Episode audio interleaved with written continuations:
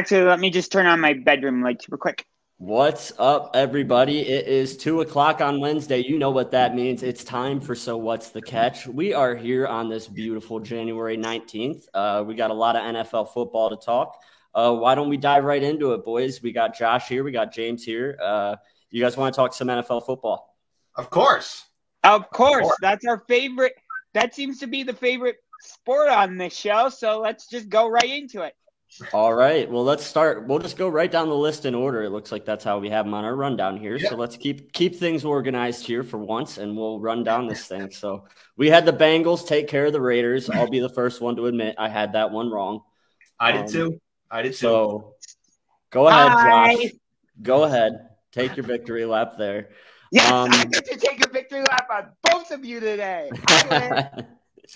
it's good. Way, in my in my wild card picks, undefeated.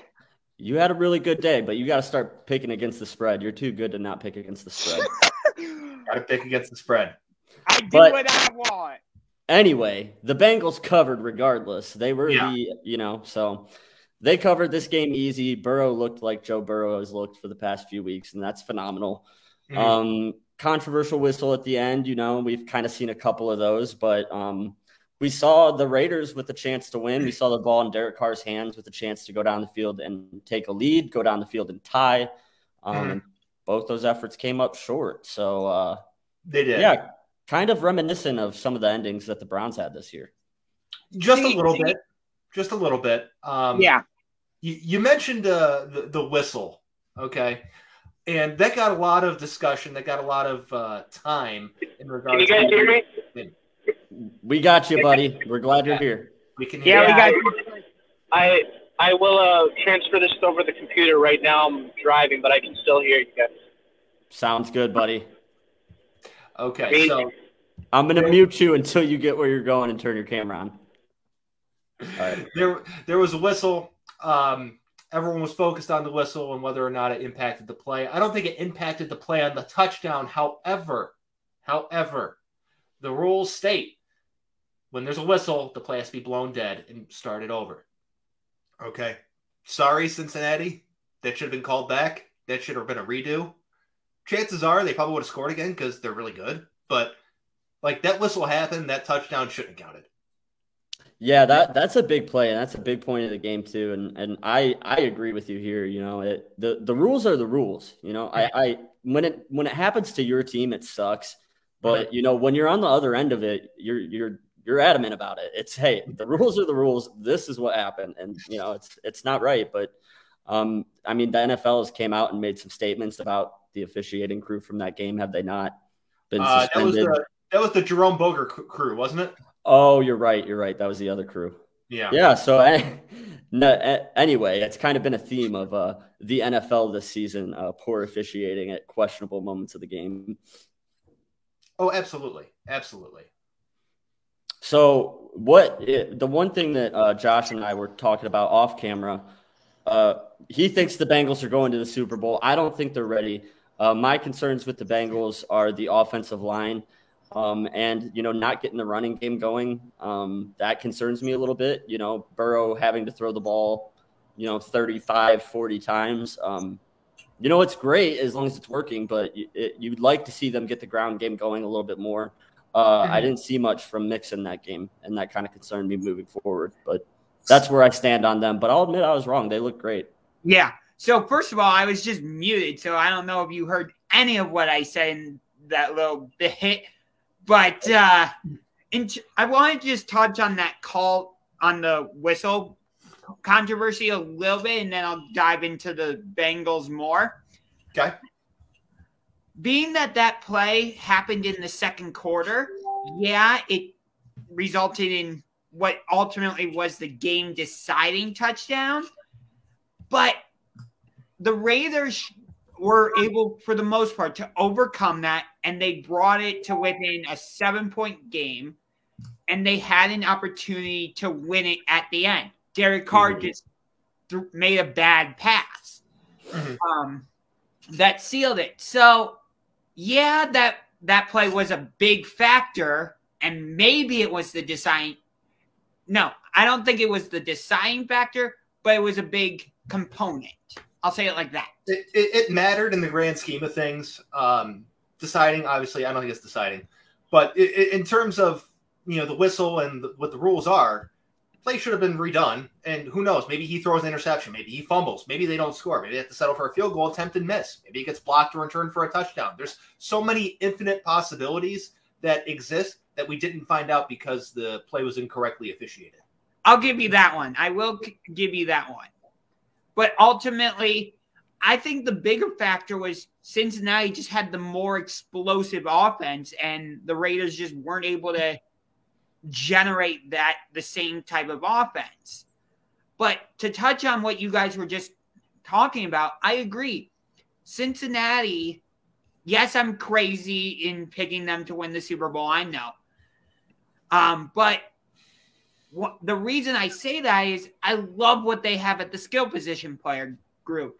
I think I know Kansas City has Tyreek Hill and I know they have Travis Kelce, but that's only two players. Whereas Cincinnati has Tee Higgins, Ja'Marr Chase, Tyler Boyd, a very underrated tight end in CJ Uzomah. Joe Mixon's a solid running back. So I just think that group is the best, and I think that's what can propel Cincinnati. I think they're a fun group. I'm not ready to make them the best. Chiefs still yeah. Sorry, uh, it, it, that's before even adding the the the quarterback situation to it because you know Mecole Hardman's very good. He doesn't he didn't get mentioned just there. Yeah. And, and uh, excuse me. Um, the the one part the one part I wanted to touch on too was even though they didn't give him the ball much, Josh Jacobs was he was really running the ball well. He had 83 yards on only 13 carries. Um, that's another area that is of concern for me. Is I, I don't know if they go, you know, when they go against a team like Tennessee and Derrick Henry, I, I just don't know how you know they're going to fare in that type of game because um, I anticipate that that's what they're going to plan on doing. Obviously, I, I, don't think that's a secret to anybody. So, oh, you're right. And now Cincinnati is going to be without Larry Ogunjobi. He's on the injured reserve, and he's a pretty good run stuffer. As yeah, his time here. So Josh brought that up uh, uh, off camera. He that's a really big piece of their defense that's going to be missing there because he and is, they have a couple other defensive injuries. So who hey, was the other one, Josh? You mentioned it on TSG. Who was the other one that went out that I game? I think his name's like Trey Hendrickson or something like that. Yeah, Trey Hendrickson. That's right. Yeah. That's right. Yeah, you're so, right. So that. Go ahead, James. I would say that's also going to play another factor. I mean, uh, the the Titans are they're not an explosive offense, but they're a, they're a team that can impose their will. They're a physical offense. So and you eventually get worn down by that type of offense. And the, the Bengals don't have a great defense. They have a defense that got them to where they are. And when you lose players, it's not great when you're going up against this type of, type of offense. So let me just give you a hypothetical. Let's say the Bengals jump out to a 14 again, this is hypothetical. Let's say the Bengals jump out to a 14 to nothing lead. Do you think the Titans have the type of offense that can erase that type of deficit? Because I personally do not. Oh, I don't either because you're putting the ball in the hands of Ryan Tannehill, who needs to be a complementary type player and not the player of the offense. Similar to like what we have in Cleveland, he is a passenger offense of the offense. He's not the driver of the offense. The driver of that offense down in Tennessee is the running game, mainly Derrick Henry. If you got to rely on the arm of Ryan Tannehill. It's not going to be a great result. We've seen that before, and we'd see it again. Yeah, for sure. I agree 100%. Yeah. Um, I mean, at the end of the day in the NFL, it feels like quarterback play is as important, if not more important now than it's ever been. Mm-hmm. And that's that's really where I, I, I kind of pump the brakes on on teams like Tennessee and guys like Tannehill and even guys like Derek Carr and Jimmy Garoppolo. You know, those guys that are just kind of right on the border, the the people with a lot of talent, a lot of arm talent, and and that show shines, you know, signs of like really good games, and you just don't know if they're going to be enough to get them over that hump. And uh, when you look at the quarterbacks that are still in it, you know, it's like, man, just all time greats, Hall of Famers, you know. So that's the only thing that I, I, I, see is like, is Joey Burrow ready to compete at that level? Uh, I don't know. You know, if if he does, it'll it'll be the story of the year for sure. Yeah. Um, with Joe Burrow, people are going to say, oh, he hasn't really been in a hostile environment in the NFL and he hasn't been on the road in a playoff game, all this and that. Obvi- I get it. college football atmospheres and NFL playoff atmospheres aren't necessarily the same. However, during his time at LSU, Joe Burrow was part of big games, not always on the road. I get that, but still, that's a big factor in it. And one of those big games just so happened to be against LSU's, arguably LSU's biggest rival at Alabama in a high profile matchup against Nick Saban, who's one of, if not the best coach in all of college football. So, well, he is. I mean, let's let me just address that. He is. Yeah, he is. Okay. you can say that. You can say let's that. Just, let's just let's just greatest of all time college football. Yes. Mm-hmm. Continue. But my overall point is, I don't think you can just dismiss that the idea that Joe Burrow has is inexperienced when it comes to big games in hostile environments. Yeah, usually I'd have a huge problem comparing pro and NFL or NFL and NCAA at any time just because there's just so many differences. But Josh, you make a good point. When you're going up against the greatest coach in the history of the game and arguably the most dominant, you know, franchise in the country, but you know, college, pro, amateur doesn't matter, Alabama. Um, that's as big of a stage as you could possibly play in at that level. So, Josh, I think that's a good point. You know, he has had moments where everything was on the line and all eyes were on him, and, and he did show up. But at the end of the day, this is the men's league. You know, things move a little bit quicker. It's a different level of play. Um, but yeah, I'll give you that one. Normally, I would fight you on something like that, but that's actually a really interesting point because Nick right. Saban and Alabama are the truth. So right, that's a and tough we, place to play. And we also saw how well he did in the national championship against Clemson. Again, right the national championship in college football is not the same as NFL playoffs, but it's still a big stage. Right. But, you know, uh, you also have guys like, you know, Jalen Hurts and Tua Tagovailoa who have showed up and done things on the big stage and then they get to the pros and it doesn't work out that way. So there's definitely examples of both. Um, but it, in this case, Josh, yeah, that's a really compelling argument. Like, it, there's no bigger stage in college football that somebody could play than you know at Alabama against Nick Saban with SEC you know title on the on the line. It's that's huge. So yeah, that's yeah. a really good point. Uh, uh, one last thing on this uh, in this Raiders Bengals game before we move on to the next one. Um, I don't think the uh, series uh, or the the way the game ended for the Raiders was definitely uh, a great way. They come up on first down, they immediately come and spike the ball. They they did not need to spike the ball there. They could have taken a shot at the end zone, um, and they could have uh, had four shots to score instead of just three. By clocking it, they purposefully ended up taking away one of their chances to score and tie the game. And I agree with you on that one. And the way they handled that was just poor. Yeah. Yeah, that's a really good point, James. Churk, all you missed is uh, we launched into uh, NFL playoff coverage. We were talking Bengals and Raiders. Uh, do you have any thoughts about that Bengals Raiders game before we move on, or, or the Bengals in general? I mean, it could have been us there. I wish that was us. And and it, I don't know why they're um, the football gods. They're blessing them now. Well, with a playoff win. Let's look at who their quarterback is as opposed to who our quarterback is, and I think that that may have something to do with it a little more so than the gods. I think yeah. it also has to do with the skill position players. They, yeah, they have, I mean, the only difference is we have a better offensive line. They don't. I mean, that's fine, but they have the best quarterback in the division. We have the worst. So, yep. yeah, problem. I'm with you though, Churk. It hurts to see the Bengals succeed when you know in recent memory they haven't exactly been the most dominant franchise in the AFC North. It is a bummer to see them there while we're at home. I'll, i agree with you there. Mm-hmm. Um, we got to move on to the Bills and the Patriots, though. I mean, man, what I mean, Belichick kind of got the doors blown off of him there. It's, and that's why it's it's because circle you guys the know, wagons. You guys know why? It's because nobody circles the wagons. wagon like, the Buffalo Bills. I love it. Yeah. Um, I, do I took any, uh, Buffalo uh, here. This is one of the few that I got right over the weekend. I had a pretty poor weekend betting against the spread. Um, man, on social media, they were doing like some WWE moves on their tables. Right. Oh, Bills Mafia. Bills Mafia is legit, my friend. They, they, they were like doing some uh They were like Rob Van Dam doing five star frog splashes on tables. You want to see an electric tailgate, any Browns Bills game tailgate, that is absolute electricity from both fan bases. Who And the would- fan bases respect each other. They have fun. They're like, okay, each each group is unique in its own way, but it's always a good time. Yeah, Yeah. cold Browns weather, will midwestern towns. Like it's a really good Yeah. Oh, atmosphere. one's East Coast, borderline Canada, but The Yeah. I Browns. mean, we're pretty close to Canada too if you go across. yeah, we're actually pretty close. To, yeah, you're right. Hey, the We may Browns be Browns closer to Buffalo to be Western fair. New but- York this year, this coming season. So Right.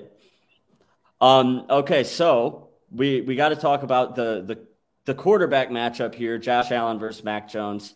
Um, Mac Jones came a little we'll say he came up a little short. He played like a rookie that game, I would say. He, he had a macaroni arm.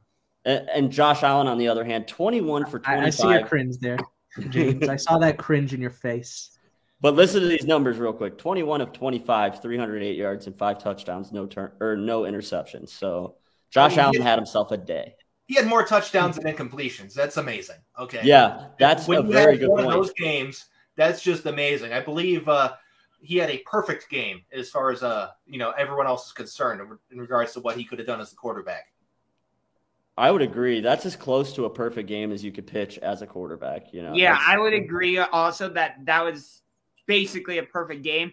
But Mhm. here's what I really liked, not specifically about Josh Allen, but more just the Bills offense in general.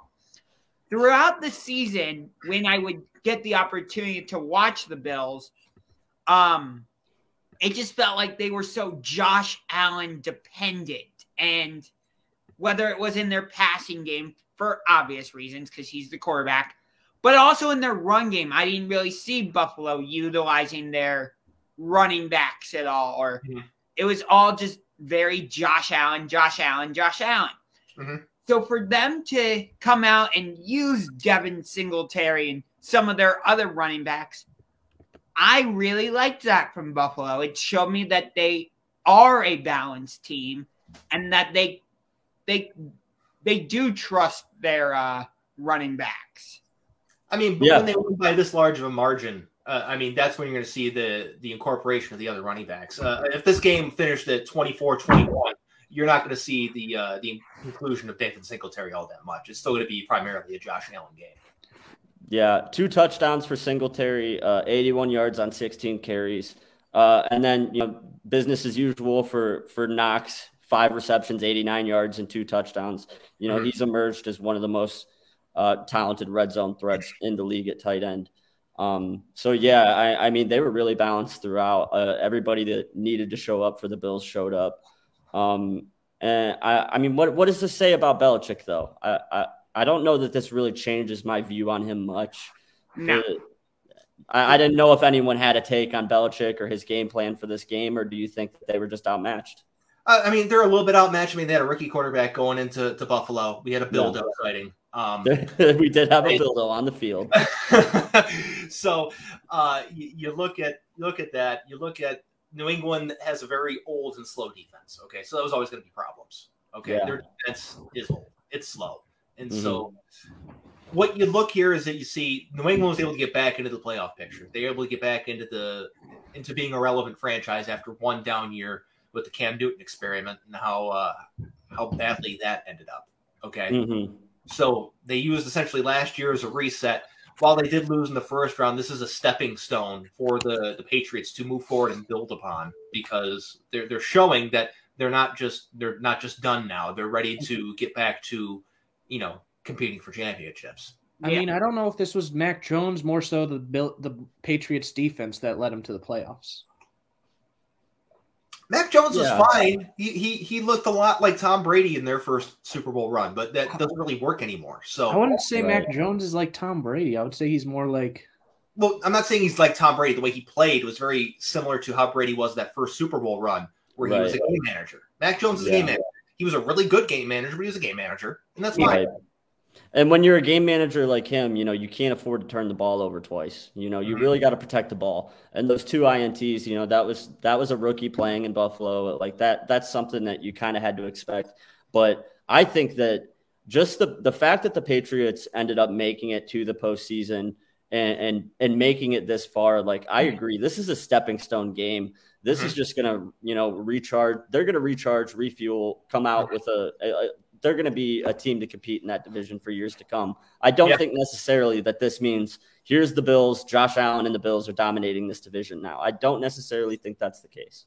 Yeah, I don't think this is a changing of the guard. I think New England's still going to be right there.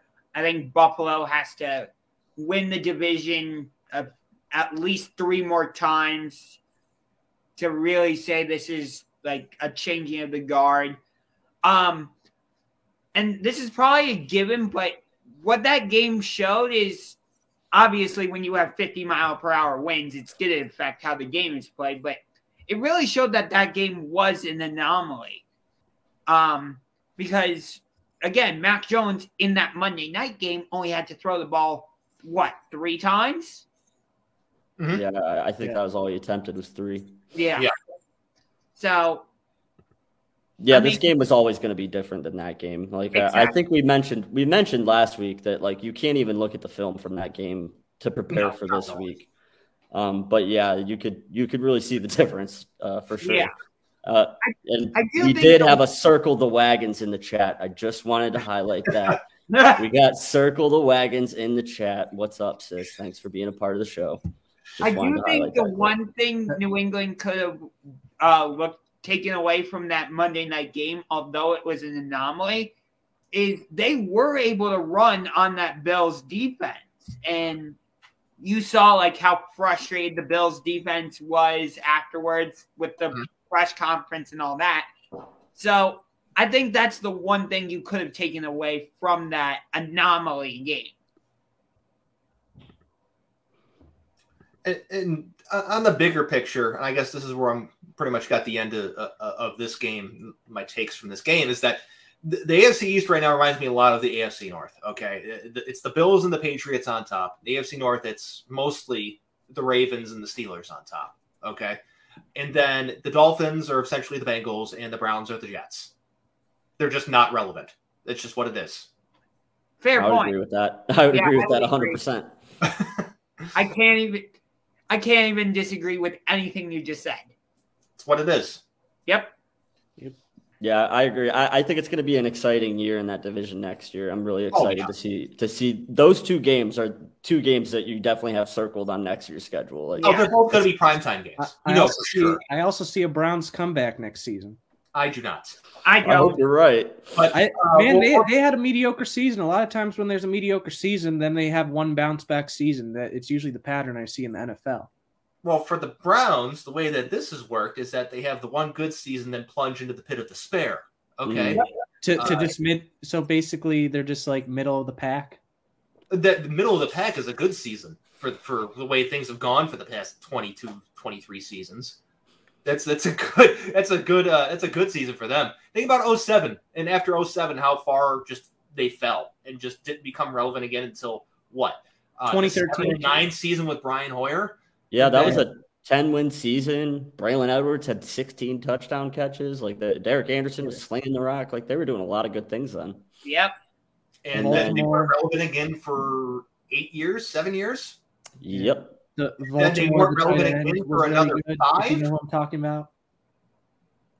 What's that, Churk? Baltimore, the tight end was really good. They always have good tight ends. Historically, they've always had good tight ends. I was tight trying to ends. say Kellen Winslow, but I know here in Cleveland he's lost his reputation for other off the field issues. Yeah, Okay. Yeah. let's not talk about him. But uh, let's move to the next game. Uh, Jalen Hurts stinks. That's Yes, my he Uh. You think he stinks? He's terrible. Look He's at these. How do you how did they get to the playoffs then? They, they They're ran a run game. wing. That's how they got to the playoffs. They're a team not even passing the ball. They're running the ball. Let's not, let's not even pretend they're running a modern offense. Okay, they're Oh, running no. some straight 1940s crap that doesn't work. They played a real team, the Bucs, and they got destroyed. Exactly. The 15 points that the Eagles put up were in complete But- garbage time. Garbage time. What is sixteen and nine then? Sixteen TDs and nine interceptions. Team. Who cares? Thank you. That thank you. That that's Those are- that's, Those That's, are po- really, that's positive. Who? It's a positive differential, sure, but you know what? 16 touchdowns doesn't mean jack shit in the modern Yeah, NFL. yeah. Everybody has a throwing positive 30, who cares? differential in the NFL now. Like if you're Yeah. an NFL starter, you have a positive differential. So that's that's, Not that's necessarily. not really saying much. Well, in today's game, I Yeah. mean, I think even Lamar Jackson had a negative. Uh, he had a negative touchdown. Lamar Jackson didn't have a good year this year. yeah, he had But bad he years. Still made the Pro Bowl. Who Pro cares? Oh, about here Buffalo? we go. with the Stop. Pro Bowl every Stop week. breaking up the Pro Bowl. It does not mean jack shit. Get the fuck out of here with that. Pro Bowl- yes. Yes, the I Pro love Bowl, it. But the Pro here's- Bowl here's what I'll still tell you. leads you to the Hall of Fame, though. Unfortunately, what does? the Pro Bowl. No, it doesn't. No, it No, doesn't. Then how did? You said it doesn't. It doesn't. No, it doesn't. It's all pros. It's MVPs. It's Super Bowls. Yeah, things that matter. That's the only All reason. defense. All, It- yeah. Here's a really good example. Look at the NBA All Star game with the fan vote right now. Like, look at some of the guys that are in and some of the guys that are out. It's really bad. Like, It- it's All Star games. All Star are- games are they're a I joke. They're a They're- complete they're joke. so You think- I hate them. So you think more All NBA, third, for second, third, Those matter. Those matter. all, all, Those defense, matter. all defensive teams, most improved Absolutely. player, all Absolutely. that That stuff. stuff Rookie of the year. because fans are not involved. Okay, when fans get involved, shenanigans happen. Well, Who fans, remembers- I think it's on. like fifty percent now in the Hold, NBA. hold on, hold on. Who remembers when uh, there was the All Star game? I think 2016, where the Kansas City Royals basically had the entire starting in uh, starting nine for the League. yeah, Yeah. I. Or when a couple, Jamal a couple years later, Or do you remember when Jamal McGlure was in the All Star game? Who Okay. gives a fuck about Jamal McGlure? Okay, but, okay, but when fans are involved, bullshit happens. Okay, you can't Like put any stock into All Stars. You can't put any stock into Pro Bowl. You can't put any Mhm. stock in anything where a fan is involved. Besides jersey sales, jersey sales, merchandise sales. That's it. Everything else means jack shit. Okay, Yeah. can we get back to Eagles, Buccaneers, please? The Sure. Bucs. It stinks. Yeah. Good call. I agree. What about Let's the get back to that. But Josh, you made a really good point at the end of that before we kind of derailed there. Um, all of the the Eagles' points came in garbage time. They came in the fourth quarter after the starters were out. Like the the, the Buccaneers were done with that game, so they were dominated completely. Um, the score wasn't even as close as you know. 16 points isn't close, but No, it was a way bigger blowout than a 16 point, you know, game. So like they and all the things that they did do well, like run the ball. Jalen Hurts eight carries for 39 yards. Led the- That was the team leader in rushing yards. So their scheme does not work when you go against a real team. Mhm. Uh, so it, it just goes to show that like if you don't have a quarterback, if you don't have a guy and you can't run today's modern offense, like you are going to get railroaded when you come up against a real NFL team in the postseason. So when Yeah. all of these nine and eight and ten and seven teams that barely get in because they had weak schedules or whatever it is, and they have gimmicky offenses, they always end up falling flat in the postseason.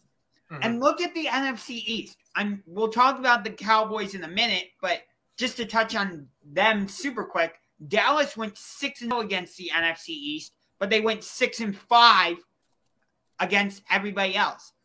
The NFC East is trash. They are the worst division in football. Why do you think everybody calls them the NFC least? So Don't tell that to Hopefully- PFT. He'll tell you it's NFC Beast. But uh, I will, That's I right. will yeah. contend Who- who- Don't tell it to who again? uh, uh, PFT commenter. Uh, it, it- I will say this: I believe that the AFC North can contend for the worst division in football because this division stinks too. How'd they win a Super Bowl? Who? The who? Eagles. That was four years ago. Who Four cares? years ago, Yeah. totally different team. Uh, Yep. who- do Four they even have anyone on the team from that team still? I I think a they might have Fletcher Cox. Uh, Brandon Graham still on the team, I think. Ah, yeah, maybe? yeah, yeah. Fletcher yeah. Cox is still. There we go. Fletcher Cox is another one. Shout out Brandon Graham, by the way. You like my hoodie, guys? Big Ten champions here. Oh, Brandon Graham, Michigan alum, figured out. Uh, Love it. Love Wait. like it. Brandon Graham, but boo Michigan. yeah, But like you can't that that this year's Eagles team is not the 2016 or 2017 Eagles, whichever year you want to put them in. right. We all have They're, We they're more like the '90s Eagles. And look what happened to the Steelers too. Like we're we're gonna get there later. We're not gonna rush yes, to that. I'm so happy they lost. But my point being is that like you know throughout the beginning of the season it was like oh the AFC North might be the best team in or the best division in the country, and then by the end of the season it was like man this might be the worst you know conference in the country, and now like it does feel like this division was like it was kind of a a mirage. It was very close and competitive, and that kind of misled people to think that it was good. But Yeah. just because teams are close and competitive with each other doesn't mean that that they're good. Uh, so Yeah. unfortunately, yeah, we got exposed, and unless the Bengals do what Josh thinks they'll do, um, I expect that they'll get exposed too. I mean, and here's what I'll say: uh, credit to Nick Sirianni, uh, you know, Italian brother out there, doing some work with whatever this uh, Eagles offense was, and being able to get this team to the off, uh, you know, the playoffs. Okay, because this team wasn't good. Okay, Are they missing Doug Pederson? No, because Doug Pederson had that team in the absolute toilet last year, and Nick Sirianni is just like, hey, I'm going to make this work. There's a limited ceiling, and we only can go so far. But you know what? They got to the playoffs with a very Yeah. bad team. Jalen Reagor sucks. JJ Arcega Whiteside, terrible. Okay, what are we doing with this offense? It's it's awful. Yeah, It's Yeah. the playoffs. yeah. I, I agree. He did a great job coaching to his his talent and, and to their you know his team's ability. Um, so he, I, he tried, and, and he tried to turn shit into gold as much as he could. Yeah, and when like when that guy talks, like let's be honest, he's no silver tongue devil. That guy is not the most eloquent, you know, genius sounding coach. Like I was wondering what kind of job he'd be able to do there, but honestly, I, I think he deserves a little bit of credit for for making it as far as he did make it. But mm-hmm. at the end of the day, like we said, you you have such a limited ceiling when you do that. You're never going to win a Super Bowl with that kind of team. So Yeah. Yeah. I mean, Tampa Bay, if I had to give them a letter grade for this performance, I would give them anywhere between a B and a C. They didn't need their A grade performance. You're giving them a B or a C because they cruised to an easy victory and took their pedal their foot off the gas in the fourth quarter. I would, They didn't need, Basically. I'll give them an A for that. That's an A. They didn't have to That's try. A, the I agree. quarter. they didn't need to have their A plus performance to beat But- this Eagles team. They, They did throughout the other three quarters. I, I'm going to come to Josh's defense a little bit here because they didn't need the type of gaudy numbers that Tom Brady typically had throughout this Hmm. season. Like, let's be honest, he had an absolutely incredible year 5,400 yards through the air, um, 29 for 37, 271 yards, and two touchdowns. That's a good day for a quarterback, but for Tom Yeah. Brady, you know, that's. That's not Tom Brady being, you know, the GOAT. That's just Brady doing what he needed to do to win. So in Right. that regard, Josh, I, I will I'll say it was a B performance because they they only needed a B performance and the game plan was to do a B performance. Honestly, Yeah. it was just don't make mistakes, go out there, you know, we're the better team, just go out there and game manage, you know, and Tom Brady when you're the best quarterback of all team, you're going to do that very well. I think that's what he did in this game, but I think there's something to what you're saying, Josh. They didn't need to be the Super Bowl champion Buccaneers to beat this team the way that they did. Right. I think when they play the Rams this coming week, they will need their A plus performance because, at spoiler alert, I don't have them beating the Rams. I think they're going home. that's a think take. I don't know. I think it could be a competitive game that could go to the wire. I think it could go either way. We're gonna put a pin in that. We're gonna Yeah. circle think- back to it later. Fair enough. So to the Chiefs and Steelers. No, we're not there yet. Uh, Not yet. We're going in Cowboys. order. We're, we're going. Oh, in we're going to the Cowboys. Go away, Dallas Cowboys. Go away, Dallas Cowboys. Go away, Dallas Cowboys. You're not America's team. Go away.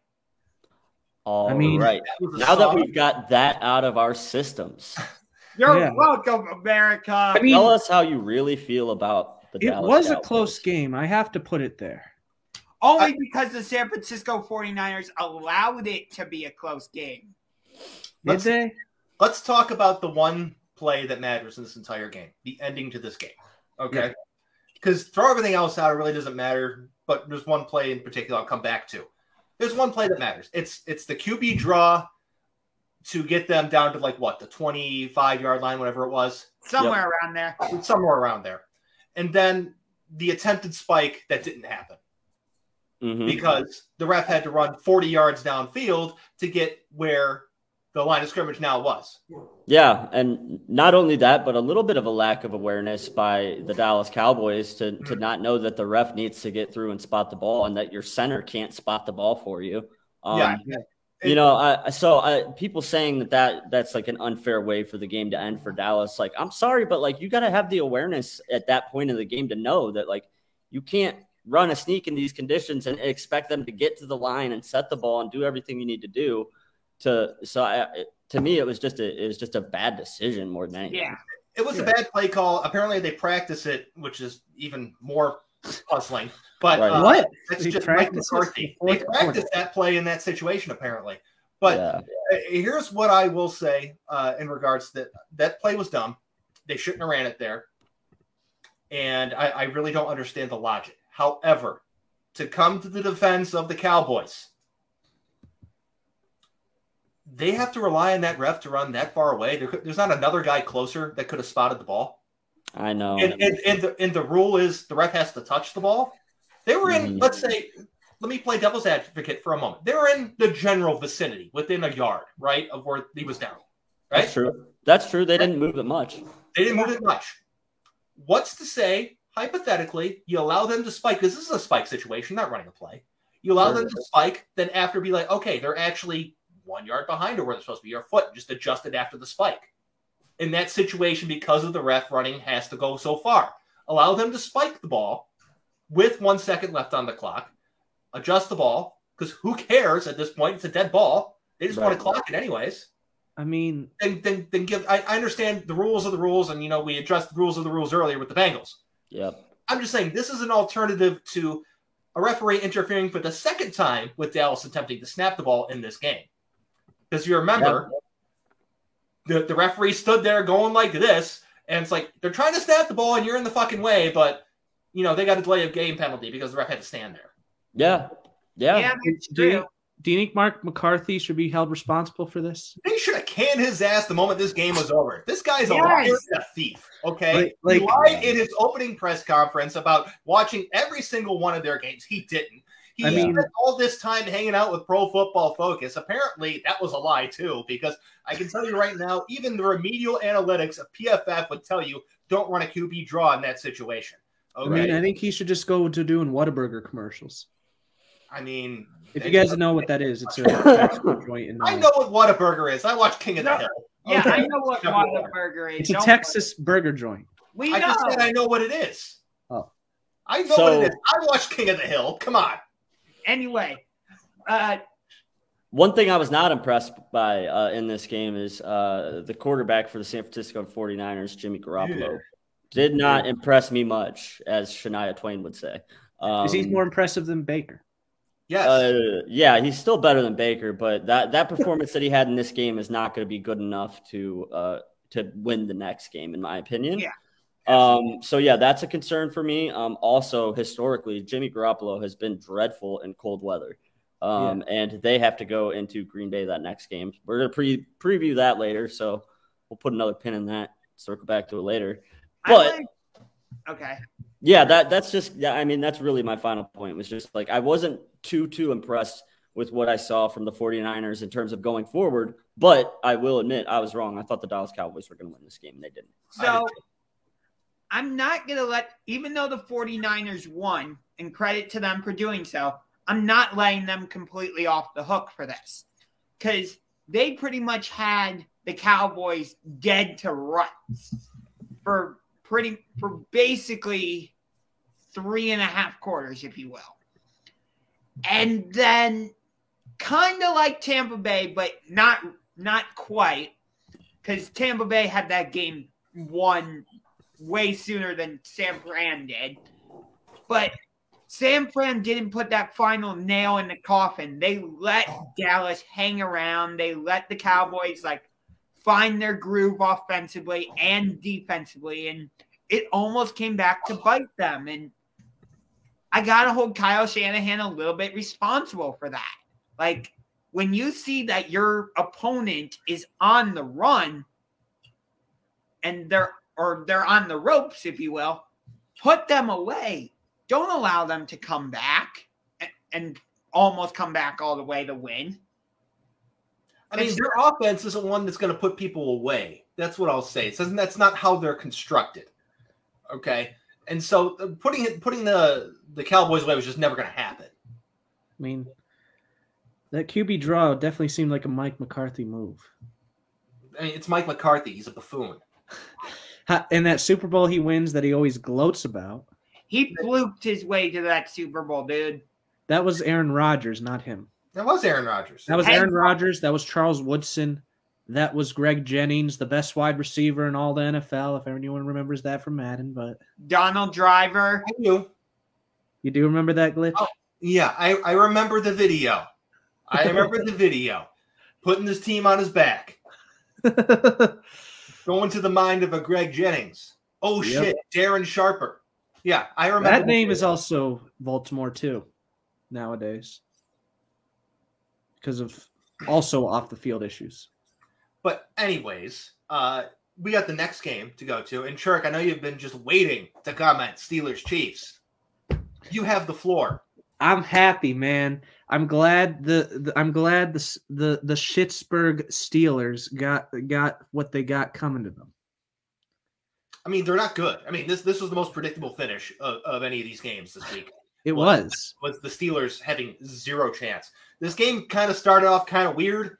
Uh, neither team could do anything offensively. Uh, TJ Watt got on the scoreboard first uh, with an incredible, you know, defensive touchdown, giving the Pittsburgh uh, yeah, fans a little bit of hope early on.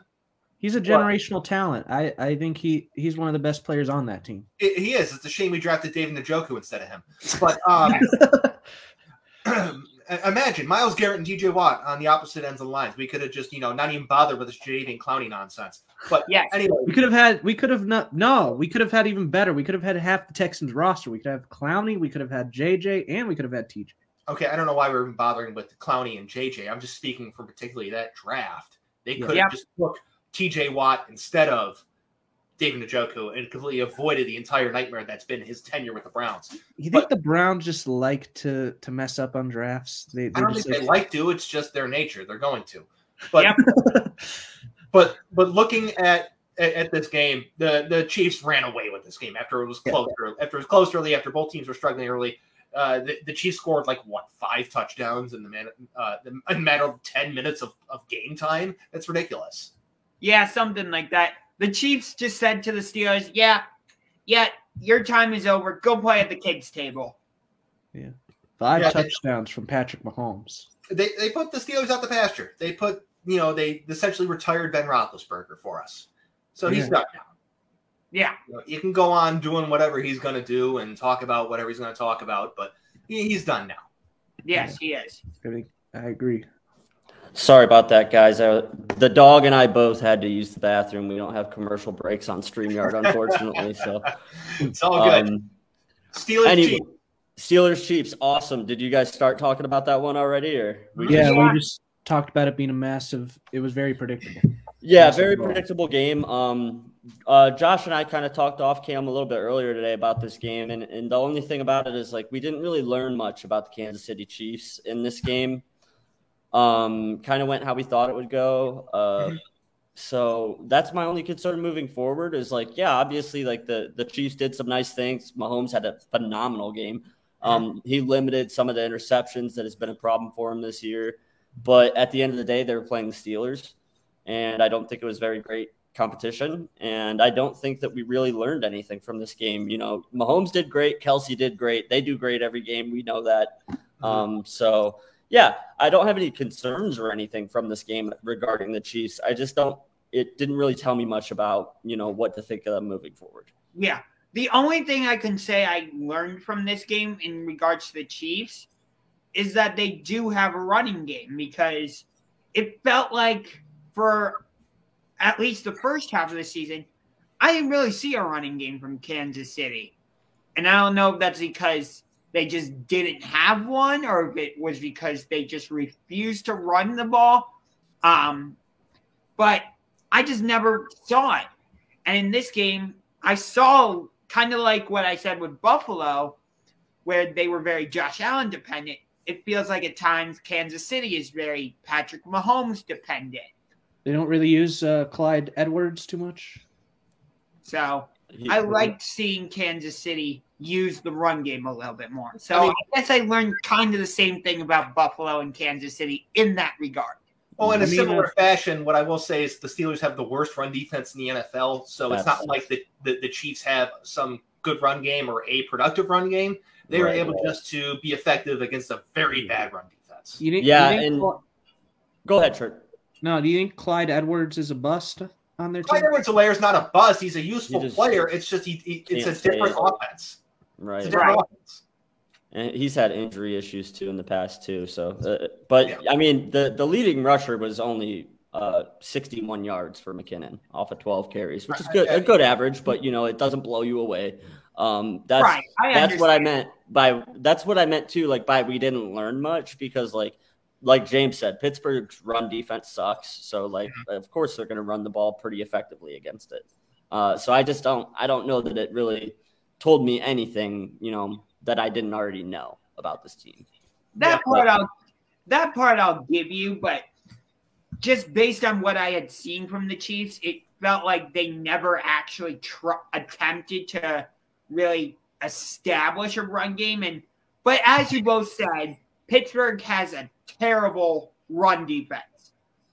But for Kansas City to have a somewhat reliable run game, that I liked that part. Sure. So we should probably move on to the last game of the wild card weekend. For the first time, we got Monday night football during wild card weekend, and I That thought that that was awesome. Yeah. I love Um, that. I did too. I think that this was a great thing that that the NFL got right this season was uh, that Monday night game was really fun. Um, but yeah, man, a lot to be said about this one. A lot to unpack here with the Rams and Cardinals. Definitely a lot more to talk about than in that last game. Yeah, I actually want. I actually want to talk about the Cardinals, even Okay. though they lost this game. Now, as I said on TSG, I'm I'm not going to sit up here and say this guy needs to be fired or this guy needs to be fired. Whatever. I'm not here to do that. But what I will say is maybe it's time to start considering Cliff Kingsbury's role as the head coach with the Arizona Cardinals. Because If you're not going to say it, I'll say it. They should fire his ass. Okay. okay. okay. Uh, the- His last three Him and McCarthy both need to go. look at his record the last three seasons over the home stretch. 2019, they lost seven of their last nine games. 2020, five of their last seven. 21, five of their last six. When it comes to the end of the season after hot starts, Cling- Cliff Kingsbury can't coach a team. 17 of their of 22 losses that late in the season, that's terrible. If you go back to Bingo. college, it's even it's it's still bad too. 13 5 of 6, 14 4 of 6, 15 4 of 6, 16 6 of 8, 17 6 of 8, 18 5 of 5. How would He's he not a defend good him? late season coach. Yeah, I don't. I don't think that should be. yeah, And, and you couldn't even do it in the playoffs either. yeah, I, I agree with you. I, I think that uh, they definitely need to do something moving forward. Uh, and yeah. the other thing that I found interesting about this game is uh, the performance of Kyler Murray. Um, not a good game. Let's uh, No. just to give you his numbers real quick 19 to 34, 137 yards for only four yards per. So that's four yards per pass. Uh, no touchdowns, two interceptions, a QBR of only 7.6, and a traditional quarterback rating of only 40.9. Uh, So- Josh, you said this guy was going to be the MVP earlier. This Yeah. season. I looked I looked to be on the right track early in the season, but as the Cardinals do have done the past three years, they they just fell flat on their face. I was I'm no, I'm not gonna be right about Kyler Murray winning the MVP, so I'm conceding that.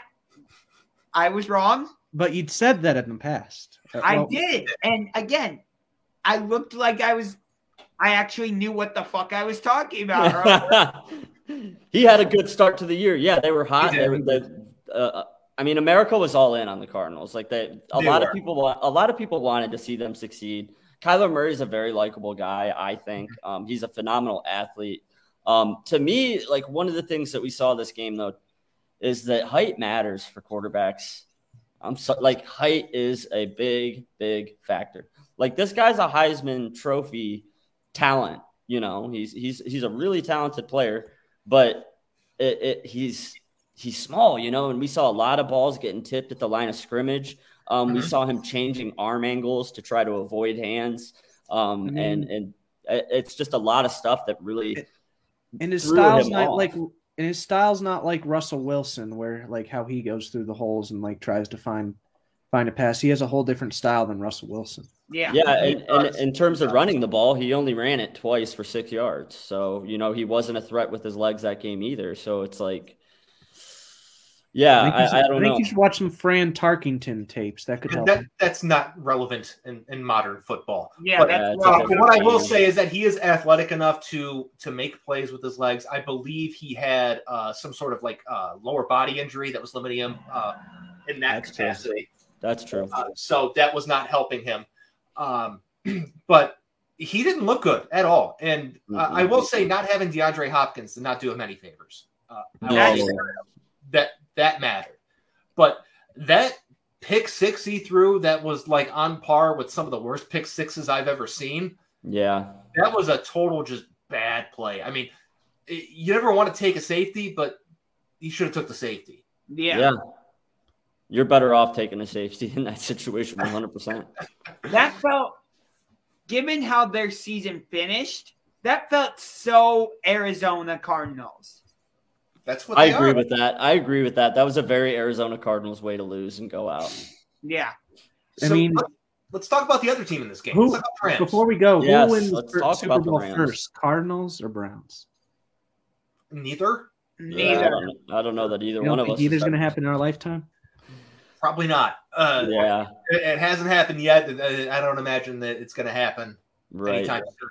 But anyway, let's talk let's about- talk about the Rams though, because my pick for MVP played uh, uh, for that team, Matt Stafford. Let's talk about Stafford him. had himself one heck of a game. Uh, yes, he did. While the Cardinals decided to completely flop, uh, the Rams decided to show up and show that they're actually here, despite yeah. everyone trying to write them off coming into the playoffs. They were like, "Okay, we're here. We're a really good team. We're going to show you what's up," and they did. Heck, even Odell had a good game. He did have a good game. I yeah, think it shows who wasn't the problem in Cleveland. Uh, it, it wasn't Odell. We knew that. It, it wasn't Odell. It was the fit of Odell. No, it wasn't the fit of the Odell. No, it was no, he didn't fit. Execution. Uh, no, this is some bullshit that's been making its way on Twitter the past couple days. It's not the fit, okay? It's Baker. It's 100% Baker. Okay? Ding, ding, ding. It, it, Weren't they friends too? not the offense. Is it the is it the best match? No. Okay, I will say that, but it's not the fit. This is just some passing the buck bullshit that's mm-hmm. being that's being generated by the Baker Bros on Twitter. I'm not I having agree. it. It's complete horseshit. Yeah, yeah, I could not agree with you more, James, if I tried. But yeah, the part conversely, his QBR 82.6 and 154.5, which is about close to perfect. So uh, Stafford threw himself almost a perfect game as well. He only had four completions as well. Yeah. You mean incompletions? That yeah, that's what yeah. I meant. Uh, he had okay. four incompletions on the day, so two touchdowns, no ints. Um, you know, there are a lot of question marks about Matt Stafford and can he win in the postseason, and uh, I think that he answered that question quite effectively. Um, I thought that was a very big statement game for the Rams. I thought that we saw a lot of good things. Um, from that team, and I think that they're a legitimate threat to uh, come out of the NFC.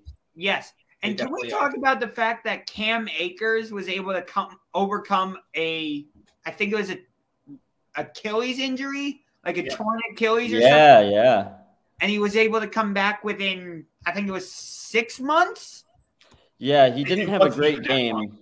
Right, he didn't have a really great game, but his his story and his comeback was really impressive. Like to, to come back off of an Achilles injury that quick was just impressive on its own. But right, yes, he, he only averaged three point two yards a carry, had a long of fifteen yards. So he but had, that's, uh, that's enough for what the Rams do, though. Yeah, in this case, it was for sure. You know, it was yeah. all according to the game plan. They, they I think that that game went exactly like from an offensive standpoint, they executed exactly how they wanted all game. Yeah. So from an offensive 100%. standpoint, and and the defense too showed up in a big way too. You know that they made some big plays. So, and I think that that's the question: is can this defense, you know, make big plays when it matters? Can can guys like Von Miller show that they still can be productive on the biggest stage at the biggest moments? And he um, can. Yeah, because you know what they say: big players make big plays at big moments or big games. One of the it's close enough. But he it's close first, enough. Yeah. He had his first postseason sack since their Super Bowl win. So yes. you know, kudos to Von Miller. Um, uh, one uh, quick thing about Mr. Odell Beckham Jr. He made some history in this game. First player ever with a 30-yard reception and a 30-yard pass completion uh, in NFL history. Quite impressive. The the pass completion did go for 40 yards. Uh, he did finish with four for 54 and a touchdown in this game. Yeah, he's a freak. He's one of the only people in, in, NFL history that that can do what like like he. This has always been a part of his game. They've mm-hmm. always had gadget plays for him as a quarterback. He has a great arm. Uh, obviously, he's a very very smart football player. He is has a very high football IQ, which a lot of people refuse to acknowledge because they don't like him. He knows the game of football. Um, well, they just disregard it as freelancing because and not only that, Baker can't do no wrong. Exactly. but not, not only that, but this dude, like, if, if they need a kicker, he could kick a 50 yard field goal. Like, obviously, yeah. he's not going to do it reliably, and it's different to do it in a game. But this dude hits 50 yard bombs during pregame warmups. Like, like, he's out there, he's kicking 50 yarders, he's throwing the ball 60 yards down the field. Like, this Wait, guy is just like. You said Odell's kicking 50 yarders? Odell can kick a 50 Why couldn't we use him as the kicker? He wanted to. He he, he, he is they just were the Browns just stubborn to, were the Browns just too stubborn a, to try something unique? He's not a real he's not a real option for that. He's, yeah, yeah. Yes, he is. Thing. I'm sorry. The Browns kickers are so bad. I would rather have him.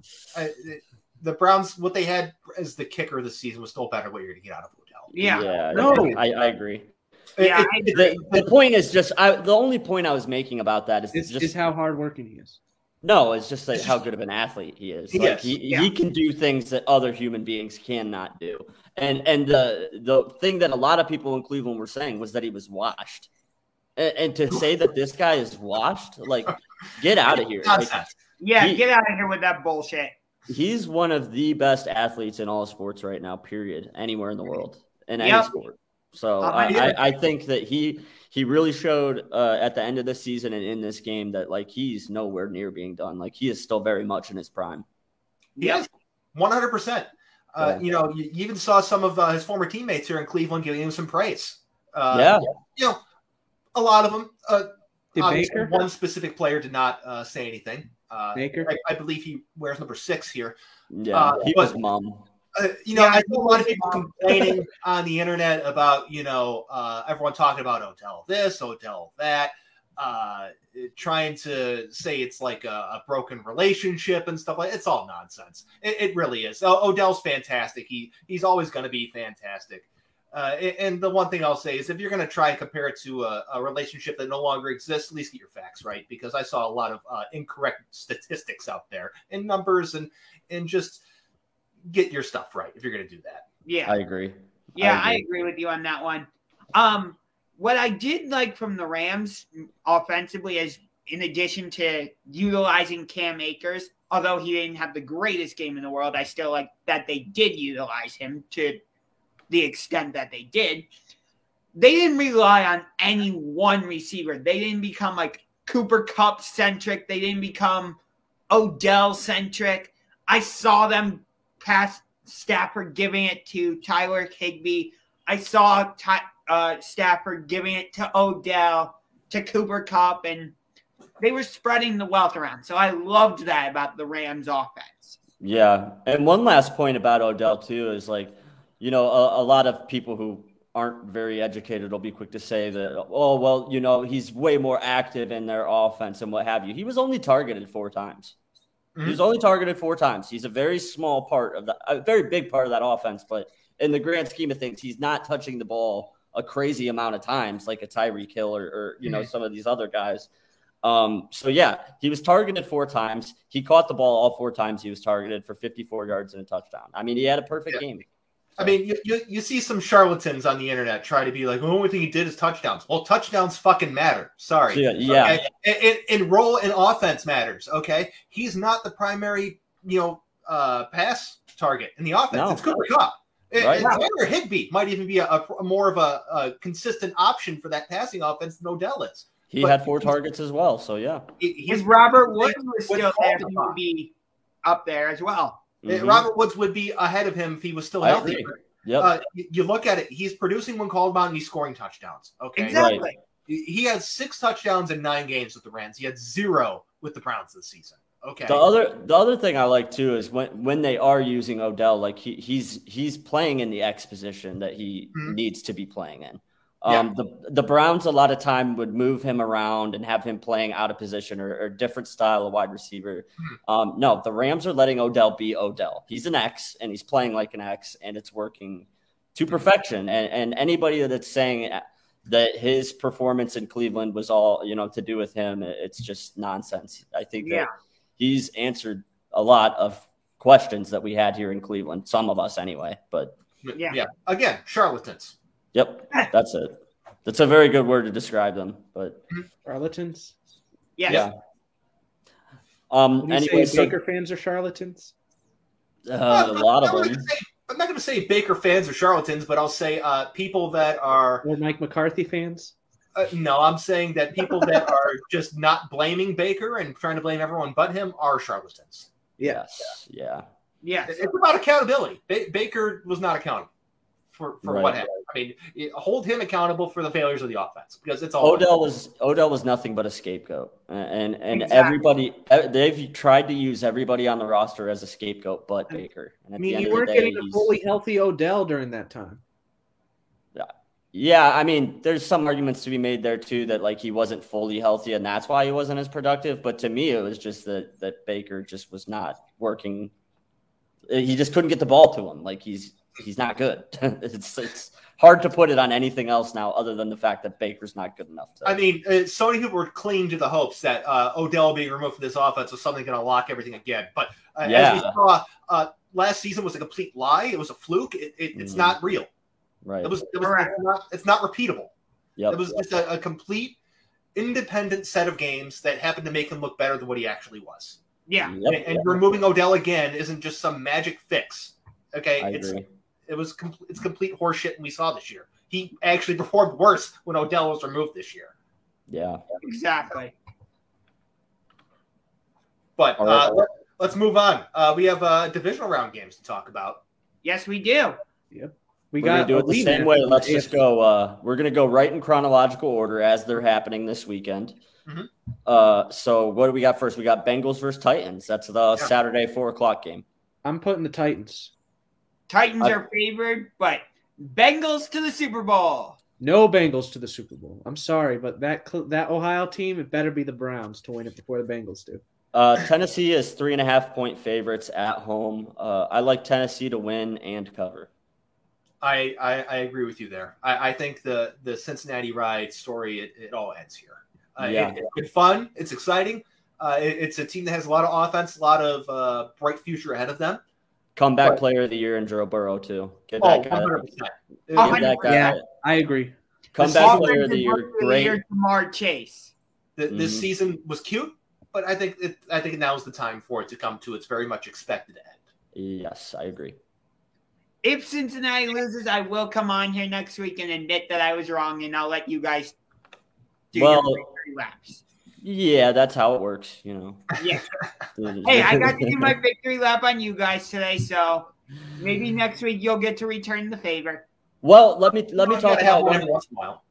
one of the things that I mentioned earlier that I'm really big on this postseason is quarterback play, and uh, that's the one area of concern that I have with this Tennessee Titans uh, team Yeah. is that if Der- if Derrick Henry, God forbid, goes down with uh, an injury in pregame warmups or in one of the earlier drives of the game, like he's gonna have to win that game for them, and I don't know if he's capable of doing it.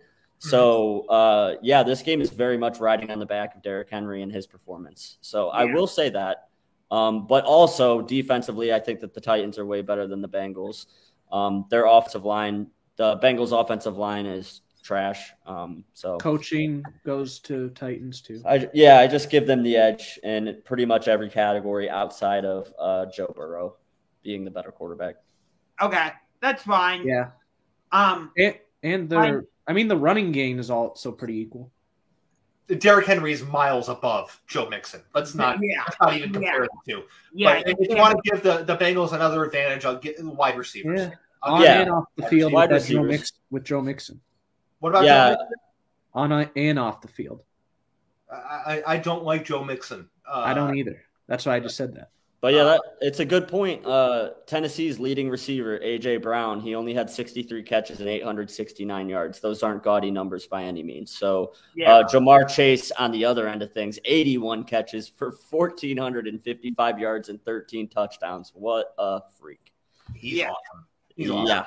Yeah. But uh, yeah, I think that this is uh, the end of the road, unfortunately for the Bengals. But Joey Burrow, comeback player of the year, great season in Cincinnati. Uh, I think they've got a lot to be excited about moving forward, but they've got some moves to make if they want to make it to the next level.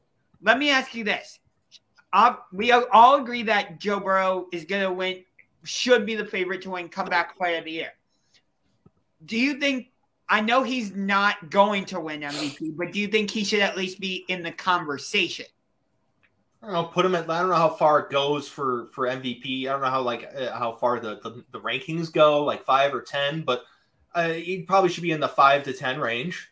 Yeah, I would agree with that. I mean, when you look at the year that that Brady and Rodgers have had, like it's it's really really Still, hard. Mahomes To, got to be in the conversation too. Mahomes as well, yeah. Like the the numbers are Rodgers. just outrageous that they've put up. TJ Watt's so- also in the conversation. He tied the sack record, so he's going to be in the conversation. Well, he was my Garrett- pick for defensive MVP this year. I think that we can seal that one. So Yeah, I think Myles can Garrett or TJ to Watt? TJ that. no, TJ Watt. He was my Come on, preseason man. pick for. Yeah, TJ Watt. I was tied- right. I was being impartial. I See, love this, TJ Watt, but this is the thing. This is why James and I get called wet blankets a lot, and it's because we're we try to be objective and look at things the way they are. When I looked at things in the preseason, it was TJ Watt's a freak, and I think that in that Pittsburgh Steelers defense, he's going to have a way more productive year than Myles Garrett, who pretty much only sacks quarterbacks and isn't really involved in the run game.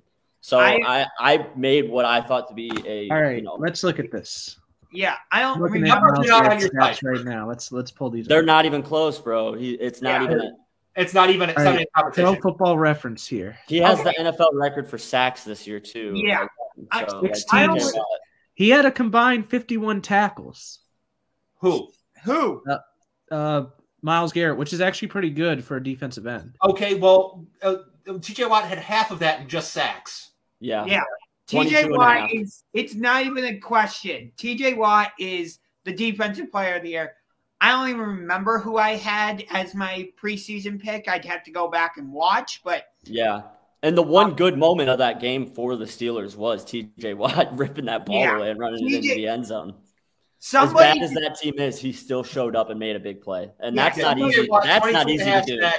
64 total tackles. 21 of them were for loss. 39 quarterback hits. I mean, 52 pressures. 52 pressures. All time great numbers for a year. yes. And not not just because of the 18th game either. Uh, I believe he sat out a, a game or two, didn't He he? missed games. Yeah, He, he so- would have had that record clear and just not even close if he would have played And- every single one of their games. And let's And- not forget that that, that 22 and a half sack for Strahan uh, came to Brett Favre basically taking a knee. Um, Yeah, so pretty there- much. there's a lot of uh, controversy surrounding his last sack of the year anyway. So I know Yeah. a lot of people were writing off TJ Watt and saying, well, he had 18 games and that's not fair and what have you. He didn't Yeah, even that's- he didn't play all the games. He exited several games early. If he would have played all 17 games every single snap or as much as he could have, he would have played have away. 30. Yeah, Yeah. he, he Oh, yeah. could have Yeah. But TJ Watt, defensive player of the year, it's not even close. Myles Garrett, great season, Great but he's a pass rusher. Yeah. TJ Watt is an edge linebacker. It's completely different. He's going to be more involved in the running game as well as being a pass rusher. It's not the same. A hundred percent sign, seal, and deliver the defensive player of the year to Pittsburgh, Pennsylvania for TJ Watt. No Hmm. doubt about it. Hands down. But We're already anyway. talking. Yeah, let's- how let's move on. TJ Watt. Yeah. But uh, uh, Bengals Titans, I think we got all of our picks locked in here. Yes. Um, There's only one Bengals, right? You're pick, I'm going you're picking, Bengals. I, I don't Churk, know. are you picking the Bengals or the Titans? Titans. Titans. Okay. Okay. so everybody's on the Titans except for you, Josh. I know. I'm Cool. on an island. Hey, I'm going against the spread this time, Bryan. Yeah, I want uh, Cincinnati in college to win, not Cincinnati in NFL. Oh, I didn't want them to win in, in college either. But yeah. let's go to the next game. I know you 49ers deep down did, James. 49ers Packers. Packers I- all day. Packers, It's, it's Packers. Packers. What are we doing here? They got Aaron Rodgers. Yep. And, The you only got thing J- stopping the Packers is Aaron Rodgers doing weird Aaron Rodgers things, which he's been prone to do this season. although Aaron Rodgers is known for not for choking in the playoffs, though. He has not beaten the 49ers in the playoffs yet. Yeah, so That, I mean, that it is was so long ago. No, like those teams are, you know, it was they a don't while matter ago. anymore. They they, don't ma- they right. lost against them in the AFC or NFC Championship in twenty. It's the it's the same right, but it's the same thing as we were talking about uh, earlier. Like when the Philadelphia Super Bowl team is not the same team as the Yeah. team now, you know, and it's the same thing here. It's like those teams that Rodgers went up against in San Fran are not the same team that he's going to be going up against this week. Yeah, I understand that. I just thought that was an important stat to put out there anyway that he has not beaten the 49ers in the playoffs, just as a general thing. Right, and we got to remember this is in Green Bay Yeah. in January. It's cold. Garoppolo stinks in the cold. Uh, this is just it could not be a worse matchup for San Francisco, in my opinion. Like It, it- they're going to have to throw the ball. And San Francisco throwing the ball is not a good combination.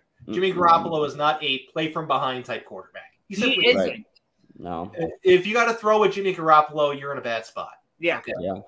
I think San Francisco can keep this game close, though. But Green Oh, Bay. I don't. Uh, This is going to be a complete blowout. Uh, I I think I think Aaron Rodgers is going to put the boots to the 49ers. Do do you think like- a fifty burger? He, he might. I don't know about 50. Maybe. I, I could see like some 42 to 17 final score here. You know, Yeah. just just Aaron Rodgers being like, "Yeah, I had a nice little uh, nice little week off. I'm still here. I'm still good. Uh, watch all of my insurance commercials so I can get some more money. And uh, you know, I'm, I'm the quarterback in the commercials that people like. Uh, Mhm. me, me and Mahomes. Yeah, the over under is at 47. Green Bay might cover that by themselves. you- you think Jimmy G has good commercials? What You about said Jimmy what, G? Think he could have any good commercials? no. No, I don't care. Is he even that much of a personality? He seems kind of bland. He's Uh, uh, handsome. uh, yeah. uh, Besides that, they call him Jimmy handsome G devil. for a reason. besides that, does he have a personality? I, I don't know. Uh, I don't think he needs one. uh, just call him Jimmy GQ and let him bang some porn stars. That's all he Yeah. does. That's pretty much him. That was fun. More power to him too. God bless. God bless you. What a life. Anyway, moving on. Moving on. Do we want to? We want to go right to the Rams versus Bucs. I don't know if anybody really has more to say about that game. Uh, Everybody's yeah. on the Green Bay. I mean, the that one, that one I think is a 50-50 game. Oh, Rams Buccaneers? Is that No. what we're going to? Yep. Rams Bucs. Fine. Go away, Tampa Bay. Go away, Tampa Bay. Go away, Tampa Bay. You're going to lose to the Rams. Goodbye. Now that we got that out of the way, Uh, can I invoke Robert's Rules of Order and uh, suggest a, uh, a a ban of that song? Anyone want to say? thank you. Moratorium on Yeah, singing. second. Uh, let's take this uh, to a vote. Uh, ban of that song forever. Okay. Fine. Fine. Uh, It is in. Okay. He would have raised his hand. I knew it. So you think the Rams are going to win? Is that what you're saying, Josh? Yes. Okay, I've got the Bucs in a really close one here. I also have the Bucs. I think this is gonna be a hell of a game. Uh, Mhm. This is this is the game I'm most excited to watch. Is this one? Same. It, it's yeah, it's this one. This one's the game. I had to think about it for a second. This one, this one, I'm most excited to watch. Rams Bucs. I think it's gonna be a really good game. I still, it's it's Tom fucking Brady. I mean, Yes. What are we doing? What are we doing? And, and, until Tom Brady is not playing quarterback, it's it's hard to pick against Tom Brady. So I- Tom I- Brady won a Super Bowl last year. And I think for some weird reason, when he wins a Super Bowl, the next season he doesn't. Uh, he has repeated as uh, Yeah, he's repeated England. before, and and Yeah, that's one of the has, hardest but I don't things. like it's the time. Well, it's one of the hardest things to do in all sports. Repeat a Super Bowl champion. So you do have a point there. It's hard to repeat, but uh, this is a guy who, time and time and time again, people have said he can't do this forever. He can't do this forever, and he just keeps doing it. And he's 44 years old now, and like you said, he just won a Super Bowl again last year. So until somebody dethrones this guy, I'm not going to pick against him. It's hard to. I mean, even you look, his receiving corps has been decimated, and he's still producing. I mean, yeah. no Antonio Brown, no Chris Godwin. Mike Evans finally looks like Mike Evans again because of those guys being gone. Yeah, I mean, that kind of refueled him a little bit. It recharged him, I should say. Yeah, and, and so Mike Evans is going to be like good Mike Evans again. Uh, if that's the case, then teams are in trouble. Big trouble. Because that's a guy that is just like he, he could be one of the most physically dominant receivers in the game. When when he's into it and he's playing at the top of his game, like Mike Evans is a freak. Here's what yeah, I Mike Evans, say. Chris Godwin, that duo right there, it's it's unstoppable. Yeah, and, uh, and Gronk, uh, I mean, take Brady's take won. Brady's won bigger games than this with less, so oh, that's yeah. why that's why I'm picking Brady here. Is, I mean, is OJ Howard any relevant? Julian wide receiver one. So I mean, right. So Bryan, I'll give you that one. That yes, I will acknowledge that Brady has won bigger games than this with less. I'll give you that. Um, but I just think the Rams have a little too much firepower. And uh, they have a defensive line where if Tristan Wirfs and Ryan Jensen are out for the Buccaneers on that offensive line, that's going to create major problems for the Buccaneers.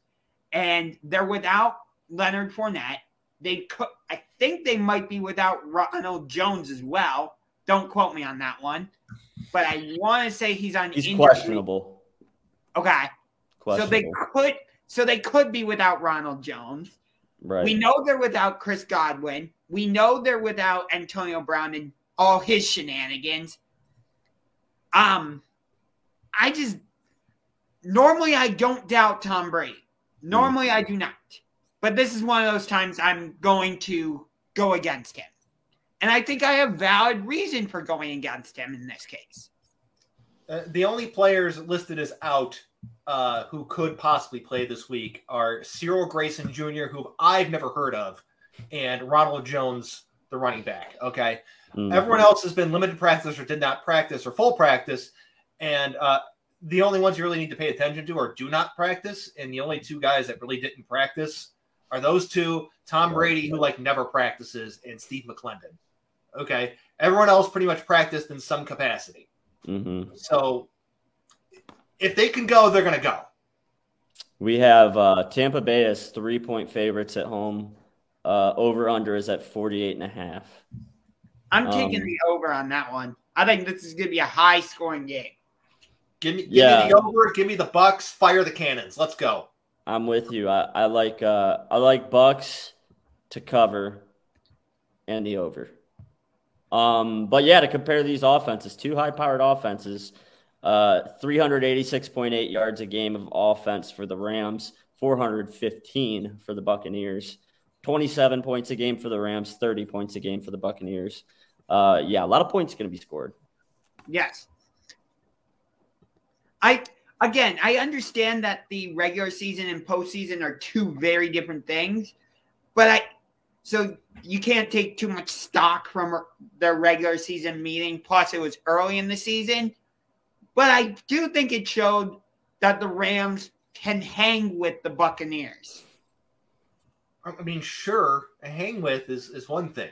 Winning in the postseason is completely different. Sure, right. and I, I just I don't think they can. I think the game will be close. I think it'll be entertaining. I again, I still you know Bucs and, the over is what I'm taking. And, and, on the opposite end of things, you know, like I was saying about Brady, until he doesn't do it, I'm going to ride with Brady. Well, on the other end of things, until Stafford does do it, I'm not going to ride with Stafford. You know, I mean, still, last week was his first career playoff win. Right, and and until he proves that you know he can take that team to a you know to a Super Bowl, I'm going with Tom Brady uh, I mean, to me, it's just mm-hmm. obvious, but it really is. Yeah. Well, do we have any last thoughts on that game, or do we want to get to the other really good game? This uh, we got Bills and Chiefs coming up. Let's go Bills Chiefs. Let's yep, do it. No, the rematch of the AFC Championship of last season. Mm-hmm. I Bills. You're going Bills. I'm going Bills as well. I picked the Bills preseason to uh, represent the AFC in the Super Bowl, so I'm going to ride with them. I know they're the underdogs in this game by Vegas odds and probably by real odds, but that's the more reason to love them. The Chiefs are only one and a half point favorites. Really? So, yeah, are. it's tight. Um, uh, before the season started, I picked the Super Bowl rematch, so I got to pick the Chiefs here. Uh, I- I'm sticking with my pick. Uh, you know, sticking with integrity here. I picked Bucs Chiefs rematch. Bucs winning the Super Bowl again, so I got to pick the Chiefs here. Yeah, Yeah. I'm I'm picking the Chiefs as well. Uh, And uh, with the same logic in mind, because I picked the Bills preseason to make the Super Bowl, I'm going with the Bills. But I saw a lot of very good things out of Kansas City. I would not be surprised whatsoever if Mahomes goes off and they win this game easy. But I still think that the Bills win a close one in a very exciting game here. Yes. I mean, it's, it's very possible. I mean, Josh Allen was great last week, but we still know Josh Allen is still prone to the occasional Josh Allen moment where it's just like, what the Yep. hell did you just do? He does have those moments where, and it- if like- it comes at the wrong time, it could be very It's costly. disastrous. It's it's what it is. And I I mean, I love Josh Allen. Uh, you know, Josh Allen supporter from day one. Uh, you know, before he was even drafted. Uh, you know, I was a big Josh Allen guy, so still going to support Josh Allen, even though he's going against uh, Bryan, our, our birthday brother, and Patrick Mahomes, That's and you know who could have drafted Josh Allen but didn't? the He Browns. Yeah, The the, Browns. Browns. of course. Why? We took Baker Mayfield.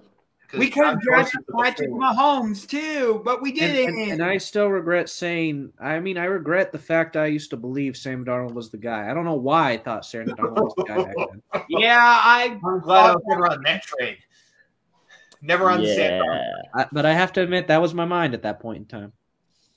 Yeah, it, it's funny though. Uh, the, a lot of the comparisons being made now, uh, like Josh Allen being what we thought Carson Wentz was when he was kind of going off. Um, I think that Josh Allen would love to win this game and be able to separate himself a little bit from that comparison, yeah. uh, because I don't think that's a comparison he likes one bit. But it's one that's until he really wins something big, it, it's not really that unreasonable of a comparison. Yeah. To be fair. much like I was saying earlier, um, the reason I'm picking Kansas City is just because I think Buffalo, yeah, they developed a run. They showed me a run game last week, but I still think they're too Josh Allen dependent.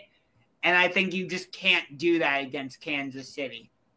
Mhm. I think Kansas City is just too diverse on offense. They have too much firepower for Buffalo to come out and be quarterback dependent. And it looks like the weather for the game too. They're not anticipating any precipitation or anything crazy like that. Is this so, this is at Kansas City or yeah, toughest. I mean, arguably the toughest place to play in the NFL. Like the place Yeah. is Ah. insanely loud. Hard to operate your offense in uh, that building. Very hard to I'm operate. pretty sure so, it's the loudest outdoor stadium. yeah, they, they set like the Guinness record for decibels in an Yeah. outdoor stadium or something. They yeah. broke um, the record set by at the time CenturyLink Field. The Seahawks before, right?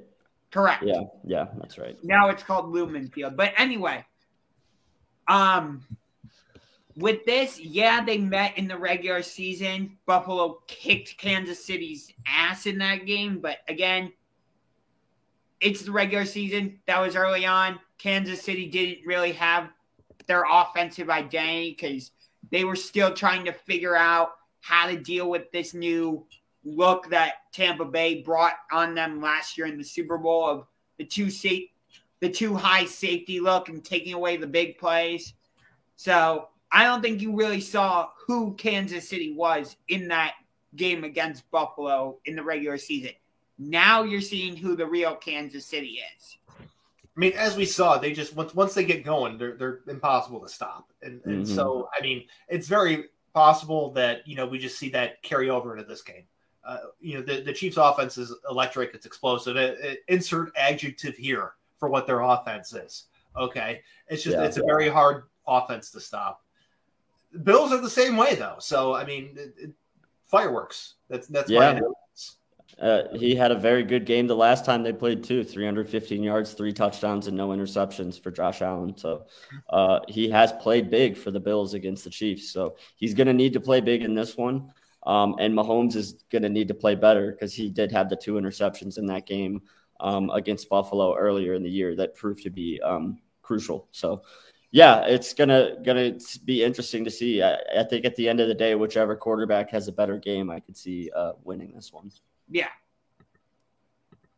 So I all think right. that does it for our uh, our divisional round preview. We have made all of our picks. Everybody yes, has picked every game. Yep.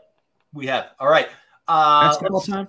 Not yet. We got a little Brown stuff to clean up. Then we got some NBA stuff. Um, Baker Mayfield, Baker Mayfield had a shoulder surgery today, so uh, you know, uh, get well, whatever. Uh, hopefully, prayers well. for Baker. Uh, continuing, for, not uh, just not just for his injury, but for right here too, because he got too much ego. Mm. I mean, that's true. Um, Baker's ego is not his ego. And, and uh, not that's bad that he has an ego. It's bad that he doesn't use it properly. He misuses it. uh, if you want to talk about ego, I misused ego right there. I don't know what your ego is not your amigo. It, it, they need an adult at quarterback, is what they need. That's what they need. I agree with that. You think Baker's just a big kid? Yep. Crybaby. Mm-hmm.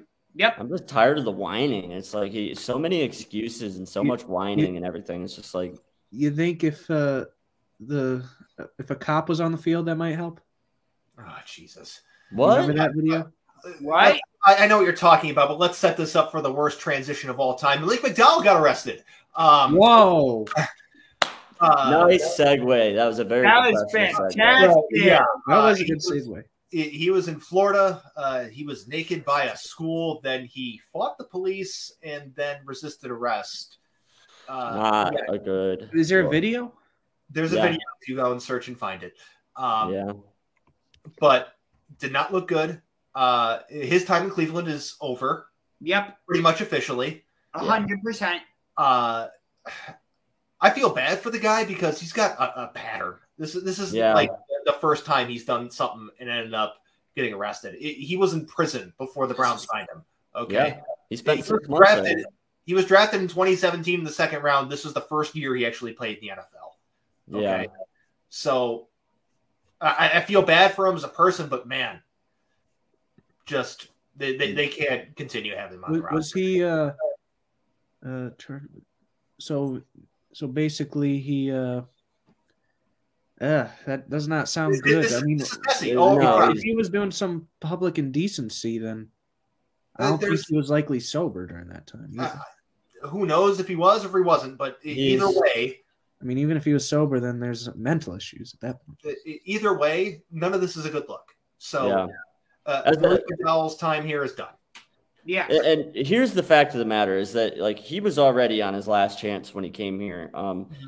not not to quote my own Twitter here, but I tweeted about this yesterday. It was a quote from Malik McDowell at the beginning of the season. Uh, it says, I told the Browns how much I wanted it and how much I wouldn't let them down, giving me this opportunity, even though I've had chance after chance. And this being my last chance and everything, you all giving me this opportunity, I won't make you look bad. Uh, and here we are. Yeah. So if it if it is a mental issue, if it is a substance abuse issue, there is a pattern there. Um, you know, I, way, I, hope he gets the help that he needs. But the fact way, of the matter is, is, it's not an excuse. It's it's, it's if it's a mental issue, that's different. If he has no, a mental saying, diagnosis, but if it's an addiction issue, like he's had opportunities to get right. Cleveland gave him a, a very good chance. Yeah, yeah. Either I mean, way, it's a mental issue. Sure, Sure. But at, but at what level does it become? You you still have to be accountable for your actions. Exactly. Yeah, at that at that point, yeah, I don't think he should be playing football. I think he should be getting some getting sort some of help. That's that's where we're kind of at with this. That's what we're yeah. Some, at, is, I mean, I think these guys the just, you probably need some you, help. When you get that much money, uh, but what money? He hasn't made any money. You're in the NFL he didn't make he didn't make real money. Not not like superstar money. No, he was a second round draft pick, which has a substantial drop off from a first round draft pick. He was like a mid second round, I think, at that. And yeah. then his contract this year with the Browns was for six hundred and sixty thousand dollars. Take out taxes, it's probably like what three hundred thousand. That's before yeah. agents and spending. Uh, he's probably got like I don't know a couple hundred thousand in the bank, but it's not like he's got like Patrick Mahomes fuck you money. No, he doesn't. He doesn't. Yeah. It's some money to live off of for like the next year or two, but it's not like he's set for life. Hundred thousand dollars that could be set for life if you use it properly. No, what what century is this? This is what also a guy. Is this? Yeah, yeah, yeah. I mean, he could just. uh I mean, here in Ohio, I mean, he could find some place. I think there were some homes that were like fifty-two thousand. Okay, so you paid fifty thousand for the house. That's half of your money gone already. That's before spending on bills, food, any other uh, fun luxuries, and then that's before property tax and all the other fun stuff. You've probably got like ten grand left to play with uh, and not to mention legal fees. The guy's been in a lot of trouble in the past. He has a high-powered mm-hmm. lawyer who he's been paying for a long time because he's needed a lawyer. Uh, so a lot of his money has been going through his legal team, unfortunately. And that's where that's where I'm just not giving him the benefit of the doubt here, is because mm-hmm. look, like I, I empathized with him. I'm a person in recovery. I, I, I, am an alcoholic. I have five years in recovery now. But, but showing like, your but, stuff, that's just a whole different but, story. Right, but at the end of the day, it's it you become accountable for your actions. Once you're aware of what your problem is and you've acknowledged that you have that problem, you become accountable now for your actions moving forward. And that statement that I read, the reason I read that is because he was acknowledging as he signed with the Browns, look, I know I have a history of getting into trouble. I appreciate you guys giving me a chance. I'm not going to let you down. He had the opportunity. Right. So the Browns gave him a very, very, very good second chance that a lot of teams probably weren't willing to give him. And mm-hmm. that's why I'm saying, look, you got to hold yourself accountable at this point, bud. Yeah, just stay at home a, and watch watch some Tubi or Netflix or something. Instead anything, man. Anything. anything you, you got to know yourself. You got to know yourself and your limitations. And, and well, they don't even drug test anymore. He could smoke weed. Yeah, I mean that's neither here nor there. But the, the point of the matter is, is better than if, doing what this is. The point of the matter is, is if if he is a drug addict, if he is an alcoholic, like he he's been made aware that like, look, we want to help you, you know, and he's been given the opportunity to get that help, and he's chosen to not. So at the end of the day, he's making adult decisions. Right, he's making adult decisions, and they're very poor ones, and he's got to hold himself accountable at the end of the day. Correct. He doesn't deserve to play for the Browns anymore, and he no longer is playing for the Browns anymore. Um, so yeah, not a great way to start the Browns off season. No, um, but here's uh, some potential optimism for you. What's that? Rank your top three positions the Browns need to address this offseason. Quarterback, quarterback, quarterback, quarterback, quarterback wide receiver, quarterback, defensive tackle, wide receiver, um, linebacker. You, you, you went defensive tackle and linebacker. Okay. Uh, wide receiver. Okay, I said three. You, have you've, you've gone four. I said three. And in that case, let me restart. Quarterback. There's one. Defensive tackle. There's two. And a kicker. That's three. That's bizarre. Uh, uh Josh. That's not bizarre. All right, ready? Quarterback, yeah. quarterback, quarterback. Done.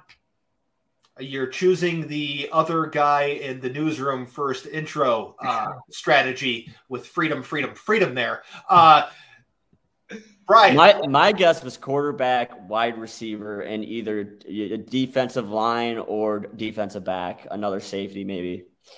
Yeah, I, I'm at at three. I would probably say defensive line, just defensive mm-hmm. line. Period. Okay, because defensive tackle, defensive end, they, they need help. Okay, that's where you get the most value too, and that is, is there. Uh, yeah. Whether trades, free agency, they need to do something, especially because they had such terrible defensive tackle play this year. And if you would like to see a wonderful discussion, go check out my Twitter feed from earlier today. I got to the oh, very, very engaging conversation with uh, some moron who no- understands nothing about the defensive tackle position and value and numbers, and it's very fun. Uh, so defensive tackle, defensive end. I'm look, grouping them together as defensive line. Yeah. Um, quarterback is number two for me. Mm-hmm. Okay. Because they need help. I don't know if they're going to do the big swing. That's why I'm putting it at two and not one, because one needs to be wide receiver. Mm-hmm. Uh, because I love Jarvis Landry. I don't know if he's going to be here. That's uh, something yeah. we have to acknowledge. Jar- Jarvis uh, seems like he's. I mean, he's still productive and he does what he does, but like he's not having the Pro Bowl numbers he used to. Uh, well, part of that's because of the quarterback. Uh, that's a very large function of why his numbers are down. Okay. Uh, he has a very high salary, a very low dead cap number.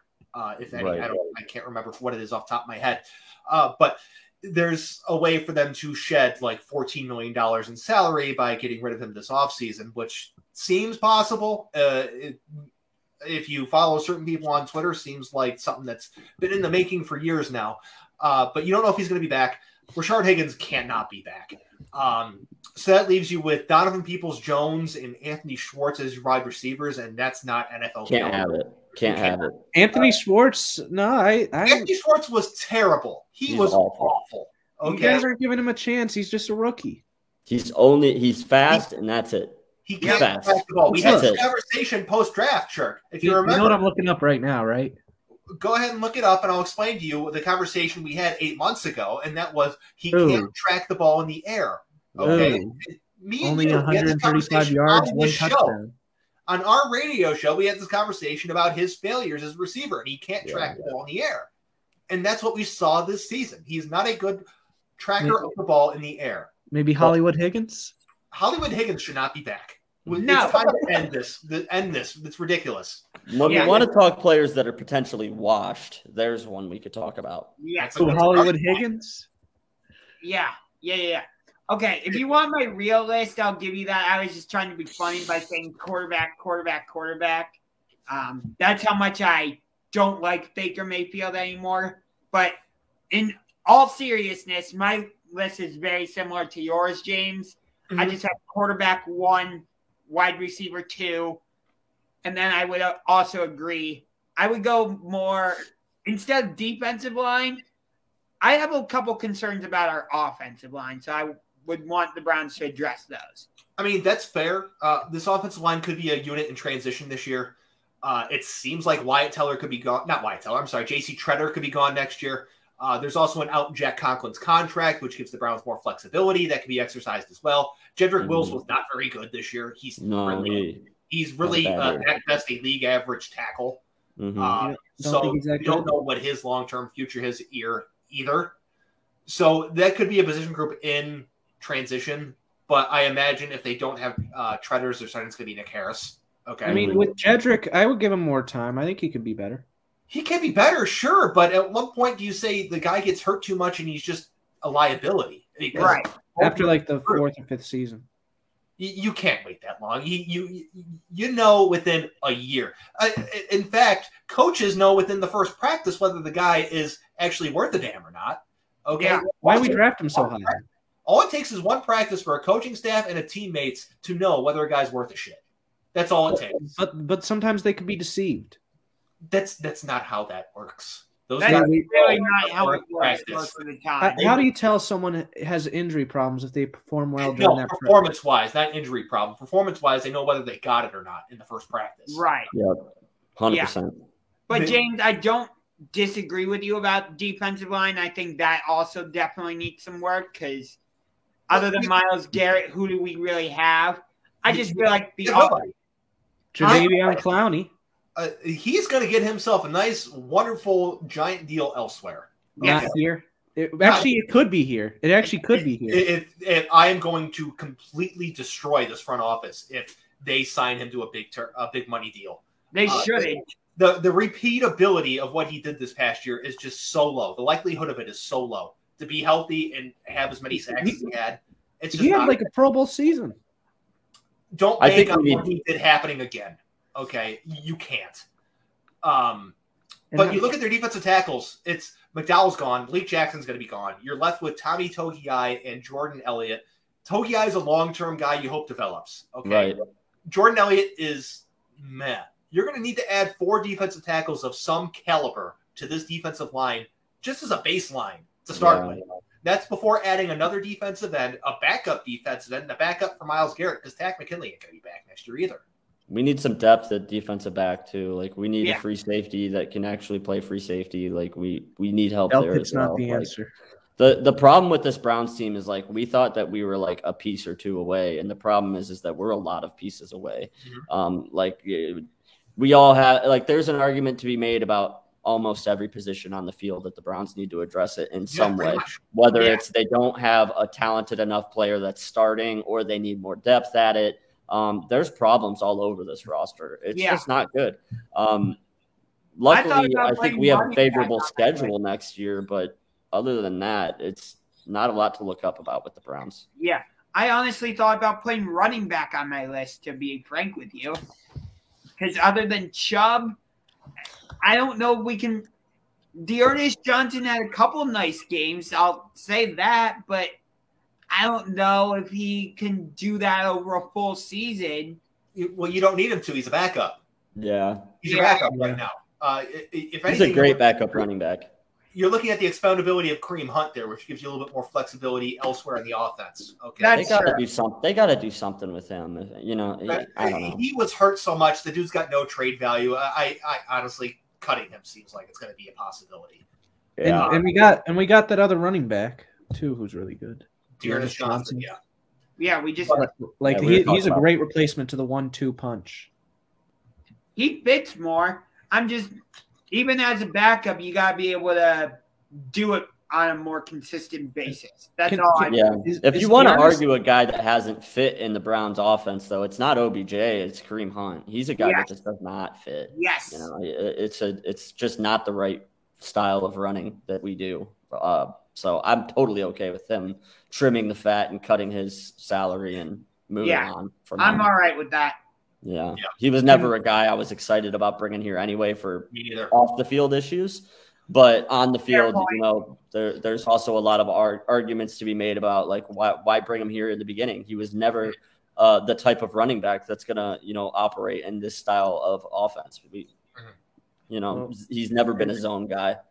I will So- say uh, the only the only good yeah he wasn't the best. The only good thing about uh, uh play wise about him was he could catch the ball. hmm That was about So it. with with this surgery that Baker's undergoing, he's expected to be ready to go by training camp. Correct? I, I believe so, uh, barring barring no setbacks. But you know, shoulders are weird. will Yeah. Will he say something stupid on social media during that time? Yeah, probably. I mean, he's going to have a lot of idle time to do nothing. So Yeah. What what what kind of things could you see him saying? Like just I, I- he'll probably engage with people he shouldn't be engaging with. Someone stupid like Colin Cowherd, but that's Yeah. really besides the point. James, Will he do like you, some- Do you still think he's on his way out, or, or are you starting to feel like we're stuck with him here? Because the the closer, the farther away it gets from the end of our season, the more and more I feel like we're going to be stuck with Baker Mayfield next year. It, it really depends on who's available, um, because you don't know who's going to be available for the Browns. It- Is Baker Right. just the squatter on the team? Just just He's doesn't want to go. He's a, he's a doesn't wanna go? quarterback.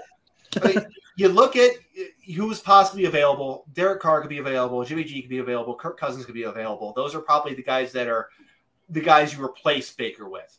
Like, And I'm not crazy bring in, excited about any of those guys. They're not. They're not super exciting. But if you need to make a switch, which I think they do, that's the guy you bring in to replace. Now, if you're bringing Yeah. guys to challenge him for the job, less exciting individuals here. And that'd be Mitch Trubisky, Marcus Mariota, possibly trying to give uh, Baker his best Ryan Tannehill impression and run him out of town. What Wow. about famous Jameis? Uh, I wouldn't touch him at all. Could Uh, Jameis Winston's got Pittsburgh Steelers written all over it. To me. How about the return of the lucky one? Who the hell was the lucky one? Why? You know, No, we don't. Who's No, the we lucky one? don't. I've never heard that. the that. lucky nickname. one, the one who can turn this franchise around. One guy who was in retirement. Oh, you mean Andrew Luck? Jesus Christ! We're not talking. Oh. He's out of football. Um, Can we just move on, please? yeah, You guys are shutting him down. You won't be. You'll be surprised when he comes back to the Browns. Let's just move He's on, not. please. All right, Let's that's move an on. NBA topic. You say he's not. You can't predict the future. We have we have All right. 17 minutes left. We If it were to happen, what would to be your reaction? So Paul Okay. George, Oh, Paul yeah. George is out. He's going to miss a few more weeks, according to Woj. He's All right, recovering We're shutting from that conversation down. I see. hundred percent. Uh, yeah. he's recovering from a torn Close-minded UCL to and a shooting elbow. So we'll start there. Okay. And Paul George being out, not great for the Clippers. Um, Not great. No, Uh, They're kind of hovering around uh, that bottom end of the uh, the playoff hunt in the uh, the Western Conference. It's just not having Paul George is not a, not great for that. yeah, they're missing their future Hall of Famer, James. he's not a Hall of Famer I But- knew you were going to say that. because he's Yeah, not. I, Because he's not. I consider myself All to be let's. You know what I was about Wait. to pull up? what are you about to pull up, Churk? What what wonderful numbers that don't matter you're you going to pull up? he's gonna make the Hall of Fame. No. On not. what basis? And why did Rich Mitch, bleh, Rich Rich ugh, Mitch Richmond make the Hall of Fame? I I don't know why Mitch Richmond made the Hall of Fame. Was he in the Olympic team? Could that be No, why? he made the Hall of Fame. He's got five-time All NBA third teams. Who? Uh, Paul George and one-time first team. Uh, You're the one time first teamer, and you think that's a. Hall of Famer? One not. And time. then all NBA third teams. Yeah, but what? the third. So he's the, the, the essentially the third best player at his position. Yeah. Uh, that's not Hall of Fame. Hall of Fame is you're you're, you're the number one player at your position for a Or sustainable amount of time. Then then how come Mitch Richmond made the Hall of Fame? Okay, you keep going back to this guy that nobody in the world cares about. Uh, yeah, it's not. I It just doesn't. The comparison doesn't. it- It's apples to oranges. You can't Yep. compare the two. Yeah. Anyway, so going back to the actual topic at hand, the original topic at hand. I mean, I already didn't think the Clippers were going to do much because they were with already without Kawhi Leonard for whoever who knows however long, and for them to now be without Paul George, um, to borrow from a I guess a early two thousands kind of nineties board game, you sunk my battleship. Yeah, I think both LA teams are. You could stick a fork in both of them this season. Yep, Yeah. yep, I agree. I agree too. Yep, I Good think for the NBA. I just think you can stick more of a fork in the Clippers than you can the Lakers. I mean, because you don't know what complete overhaul LeBron's going to just kind of put together and flip around uh, ninety percent of that roster. Because Precisely. Yeah, we know that's coming. Precisely. it's coming. Yep, Uh, that team's actually, about to blow up. Uh, we could be talking uh, by deadline day, and uh, you know the starting lineup with the Lakers is going to be LeBron, Anthony Davis, Domantas Sabonis, and De'Aaron Fox for all we know. Okay, Yeah, let's let's be honest. The the possibility of that happening is more likely than them continuing to run whatever they have for the rest of the year. yeah. I was shocked to see that today too. That De'Aaron Fox is now on the table because uh, earlier in the year it was it was he was off. You know, it was. I, I just don't understand that. It's puzzling. I don't either. He's I- a guy. Kings Yeah. being the Kings. It's be- Yeah. continued irrelevance is what that is. Yep. A I hundred mean, they are in the playoff hunt. Yeah. Okay, well, e- look, I guess we'll flip to this because, in my opinion, mid January is where teams start to round into form. But in terms of the Kings, no, they're no, go away, Sacramento. They're looking to blow it up. They're looking to trade De'Aaron Fox. Buddy Hield has had his own trade rumors about him. They're looking to. I don't know what they're looking to do. They're looking to continue to suck. Buddy okay? Hield would be a good fit on the Cavs right now. He would be a fantastic fit on the Cavs, but I don't see that 100%. happening. We Yeah, got some Cavs talk in a few more minutes. We have a couple more things first. cool. Myles Turner is going to be out for the beyond the trade deadline. Uh, he's still a trade option for the Pacers because the Pacers are just whatever. I don't know what they're doing. Yeah. They're looking to just trade anyone and everyone. Uh, but I could see him getting moved uh, at some point. If we Uh, traded Markkanen for him, I would take him as our power forward. Well, Myles Turner's not a power forward. Yeah. Yeah. I know, but Anyway, We he can shoot the three. He can shoot the three. Uh, but uh, a trade that did happen, uh, Bol Bol was traded last night uh, after his trade to Detroit was shut down because of a medical issue. Uh, he did have surgery, which is going to be out for like the next three months. Uh, it, it seems like he was just included in the trade to help facilitate the trade, but he is now in Boston and he's a Celtic. Yes. Hooray! We got Bol Bol Celtics in seem like they really like tall guys. They got Bol Bol, and now they got or not Bol Bol. They got uh, Tacko, and now they got uh, Bol Bol. Yeah, so Bol Bol is in Boston. Speaking of former Celtics, Kyrie Irving not wavering on his vaccine stance despite KD being injured. Why are we talking about him? Why? Why? Why? Because this is Because we important. have to. He's Yeah. one of the best players We- in the that's the We, we also best have to bring up too. Actually, we're getting to Cavs in a minute, but this has to do with Kyrie and the Cavs. Yeah, we'll get to that in one second. But we're talking about Kyrie for this reason. KD's hurt. We don't know when he's going to be back. Kyrie is not changing his stance on a uh, a mandate which would allow him to play in his own state, in his own stadium. Even when they go to play the Knicks, he still can't play in those games. He's not changing his stance on something that would allow him to play, and that matters. Yeah. That matters, especially since the Nets don't have Kevin Durant. Exactly. Yeah, I'll, give, I'll give you that. I think the Nets could actually slip in the stand in the Eastern Conference standings as a result of this. No, they're not going to fall out of the playoffs. I'm not going to say that. I'm not that stupid. Um, or actually, stupid's the wrong word. I'm not that crazy. But still, I think the Nets could slip in the standings as a result of both the Kev, the Kevin Durant injury and Kyrie being a uh, coward. I, I don't. One way to put say, it. I'm not going to call him a coward. Okay. I, I disagree um, with him, but I'm not. I, I disagree with. His, I, I, disagree with the stance on his vac on the vaccine thing. I'm not going to call him a coward. Yeah, um, he's a man of his convictions. We'll now, would you call him a coward though? For what do you think about the ungrateful thing he said about the Cavs just recently when he played oh, against? That, oh, uh, let's let's this is a good transition because we can go into Cavs uh, next because we're we're talking about the next next game. Um, that fan that yelled at him got exactly what he was deserving. Uh, yeah. That fan was an asshole. Yeah. Um, uh, Kyrie Irving was part of a team that ended a citywide championship drought. Yeah, I give Kyrie why, credit for that. Well, why are you heckling Kyrie Irving? Yeah. Why are we still doing this? Yeah, because people still hold grudges against Kyrie for the uh, way he left. Well, I hate I hate to say it too, but his stance on the vaccine has also got him a lot of heckling as well. There there are some people that feel very strongly about his stance on that, and they do uh, call him a coward among other things for his stance on that. So regardless of what you think of it, he gets this a lot. Um, it's just an unfortunate reality, but you know, this is why I won't call him a coward because in, in spite of all that and in spite of all the things that people say and the media say about him, he stands by his convictions. So whether you whether you agree with what he believes or not uh, is neither here nor there. Mm-hmm. Um, he seems like a guy who at least has integrity. So I wouldn't call him a coward, but yeah, he's making a very selfish decision.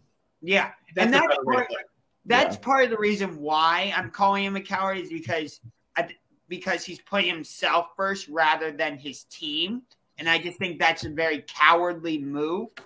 And he's, I think it's also like he's just it feels like he's ignoring everyone. Like I don't care.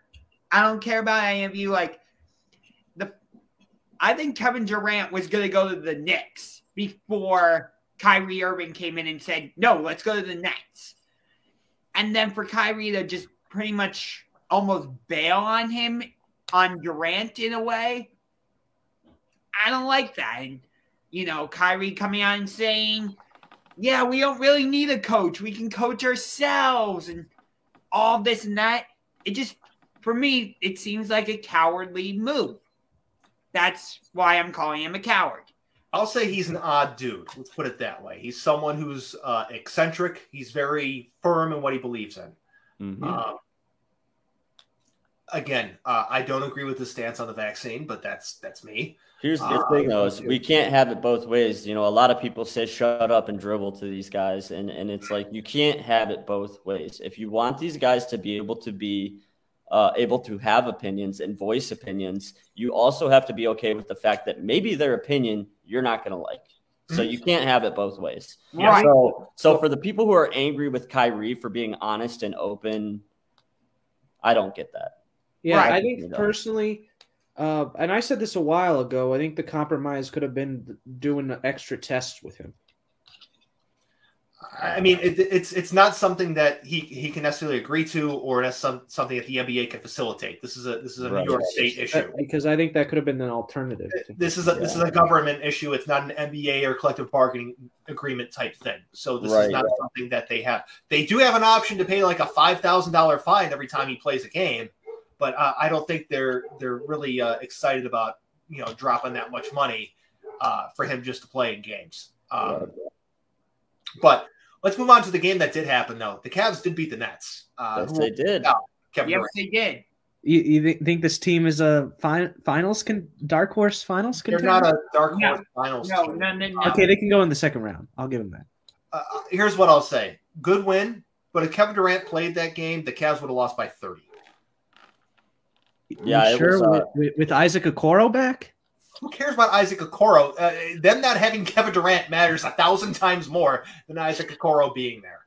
that game was not as close as the score indicated either. At the, at the end, at the end, it was close yeah. throughout the game, but that that the end of that game, it was it really would have been dominated by uh, by, by, Brooklyn if Durant was playing. I, yeah. I, agree with you. I agree with you. Yeah. But the fact of the matter is, he wasn't playing. Our guys were. We won the game. We're only a game and a half out of first place. Uh, and then we face the Bulls tonight, who are tied for first place. So, yeah, here we are. The Cavs, game and a half out of first place in the Eastern Conference, and it's January 19th. Yeah. Whoa. So, awesome. We yeah. had this discussion off mic through texting. Um, I know we have vastly different opinions about this, and hey, that's okay. It makes for better content that way.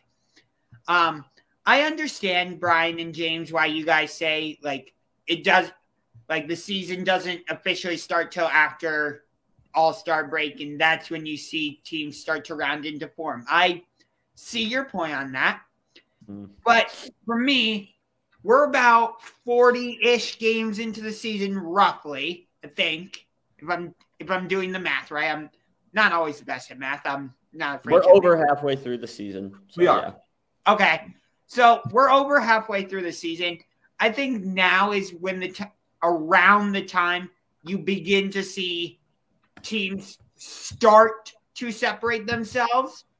Not fully, because you know if you look at the Eastern Conference, it's a complete logjam at the top. Exactly. You said this on TSG, Bryan. Everybody's within five games of each other, and that's not necessary. See, everybody in the playoff picture, one through ten, are all within five and a half games. Yes, thank you for helping me clarify that. I appreciate so, that. Uh, just like the Cavs are only a, a, game and a half out of first, we're only four games out of last. So. Sure, uh, sure. I'll I totally understand that, but for them to even be in this position, that we agree with. Yeah, it's awesome yeah. that they're there. Yeah, it's exciting. It, it's good. It's fun. It's encouraging. Right. Mm-hmm.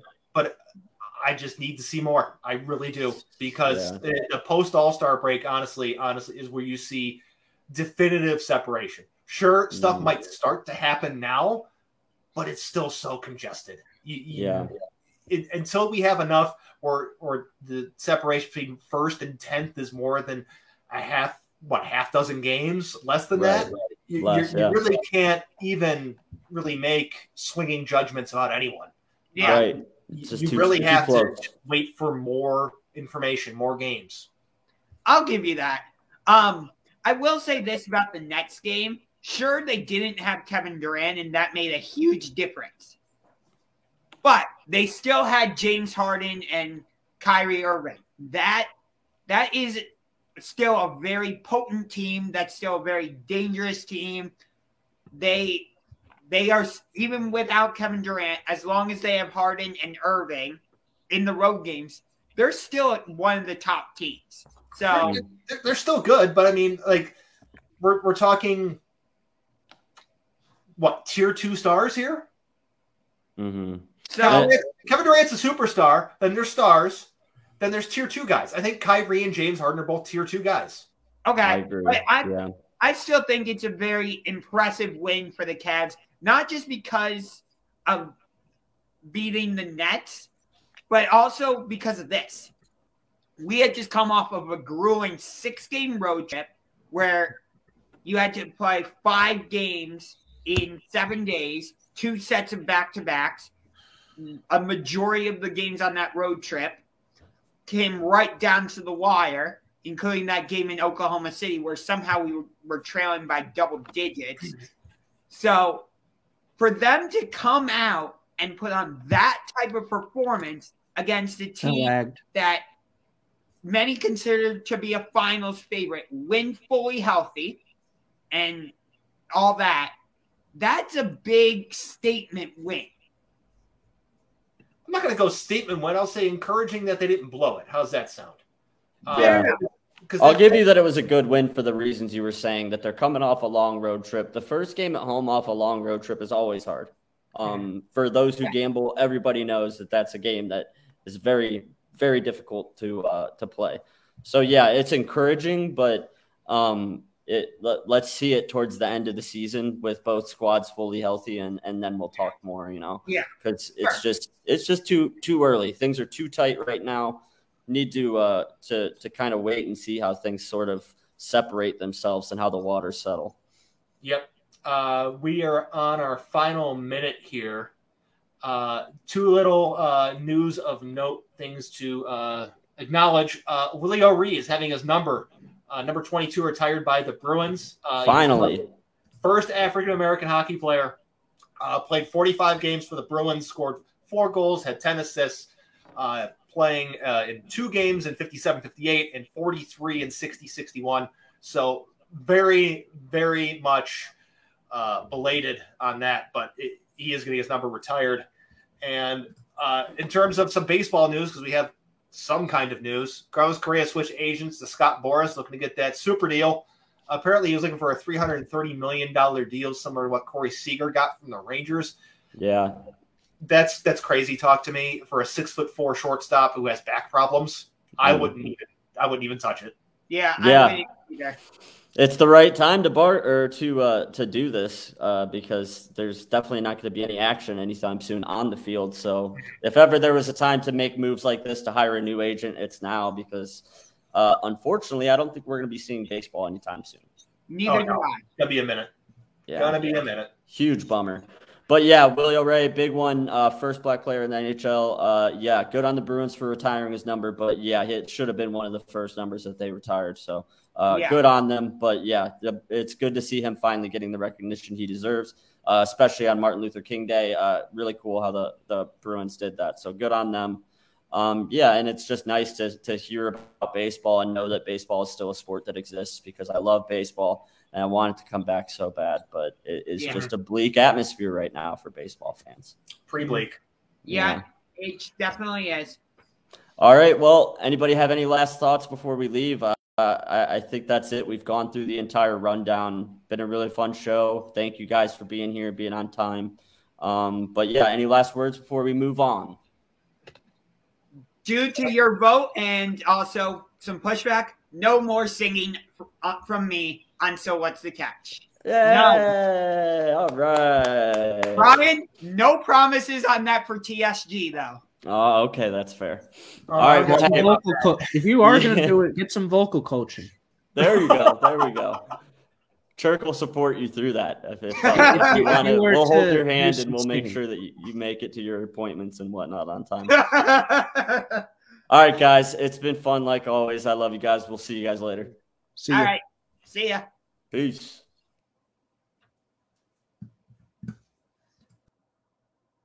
He's still.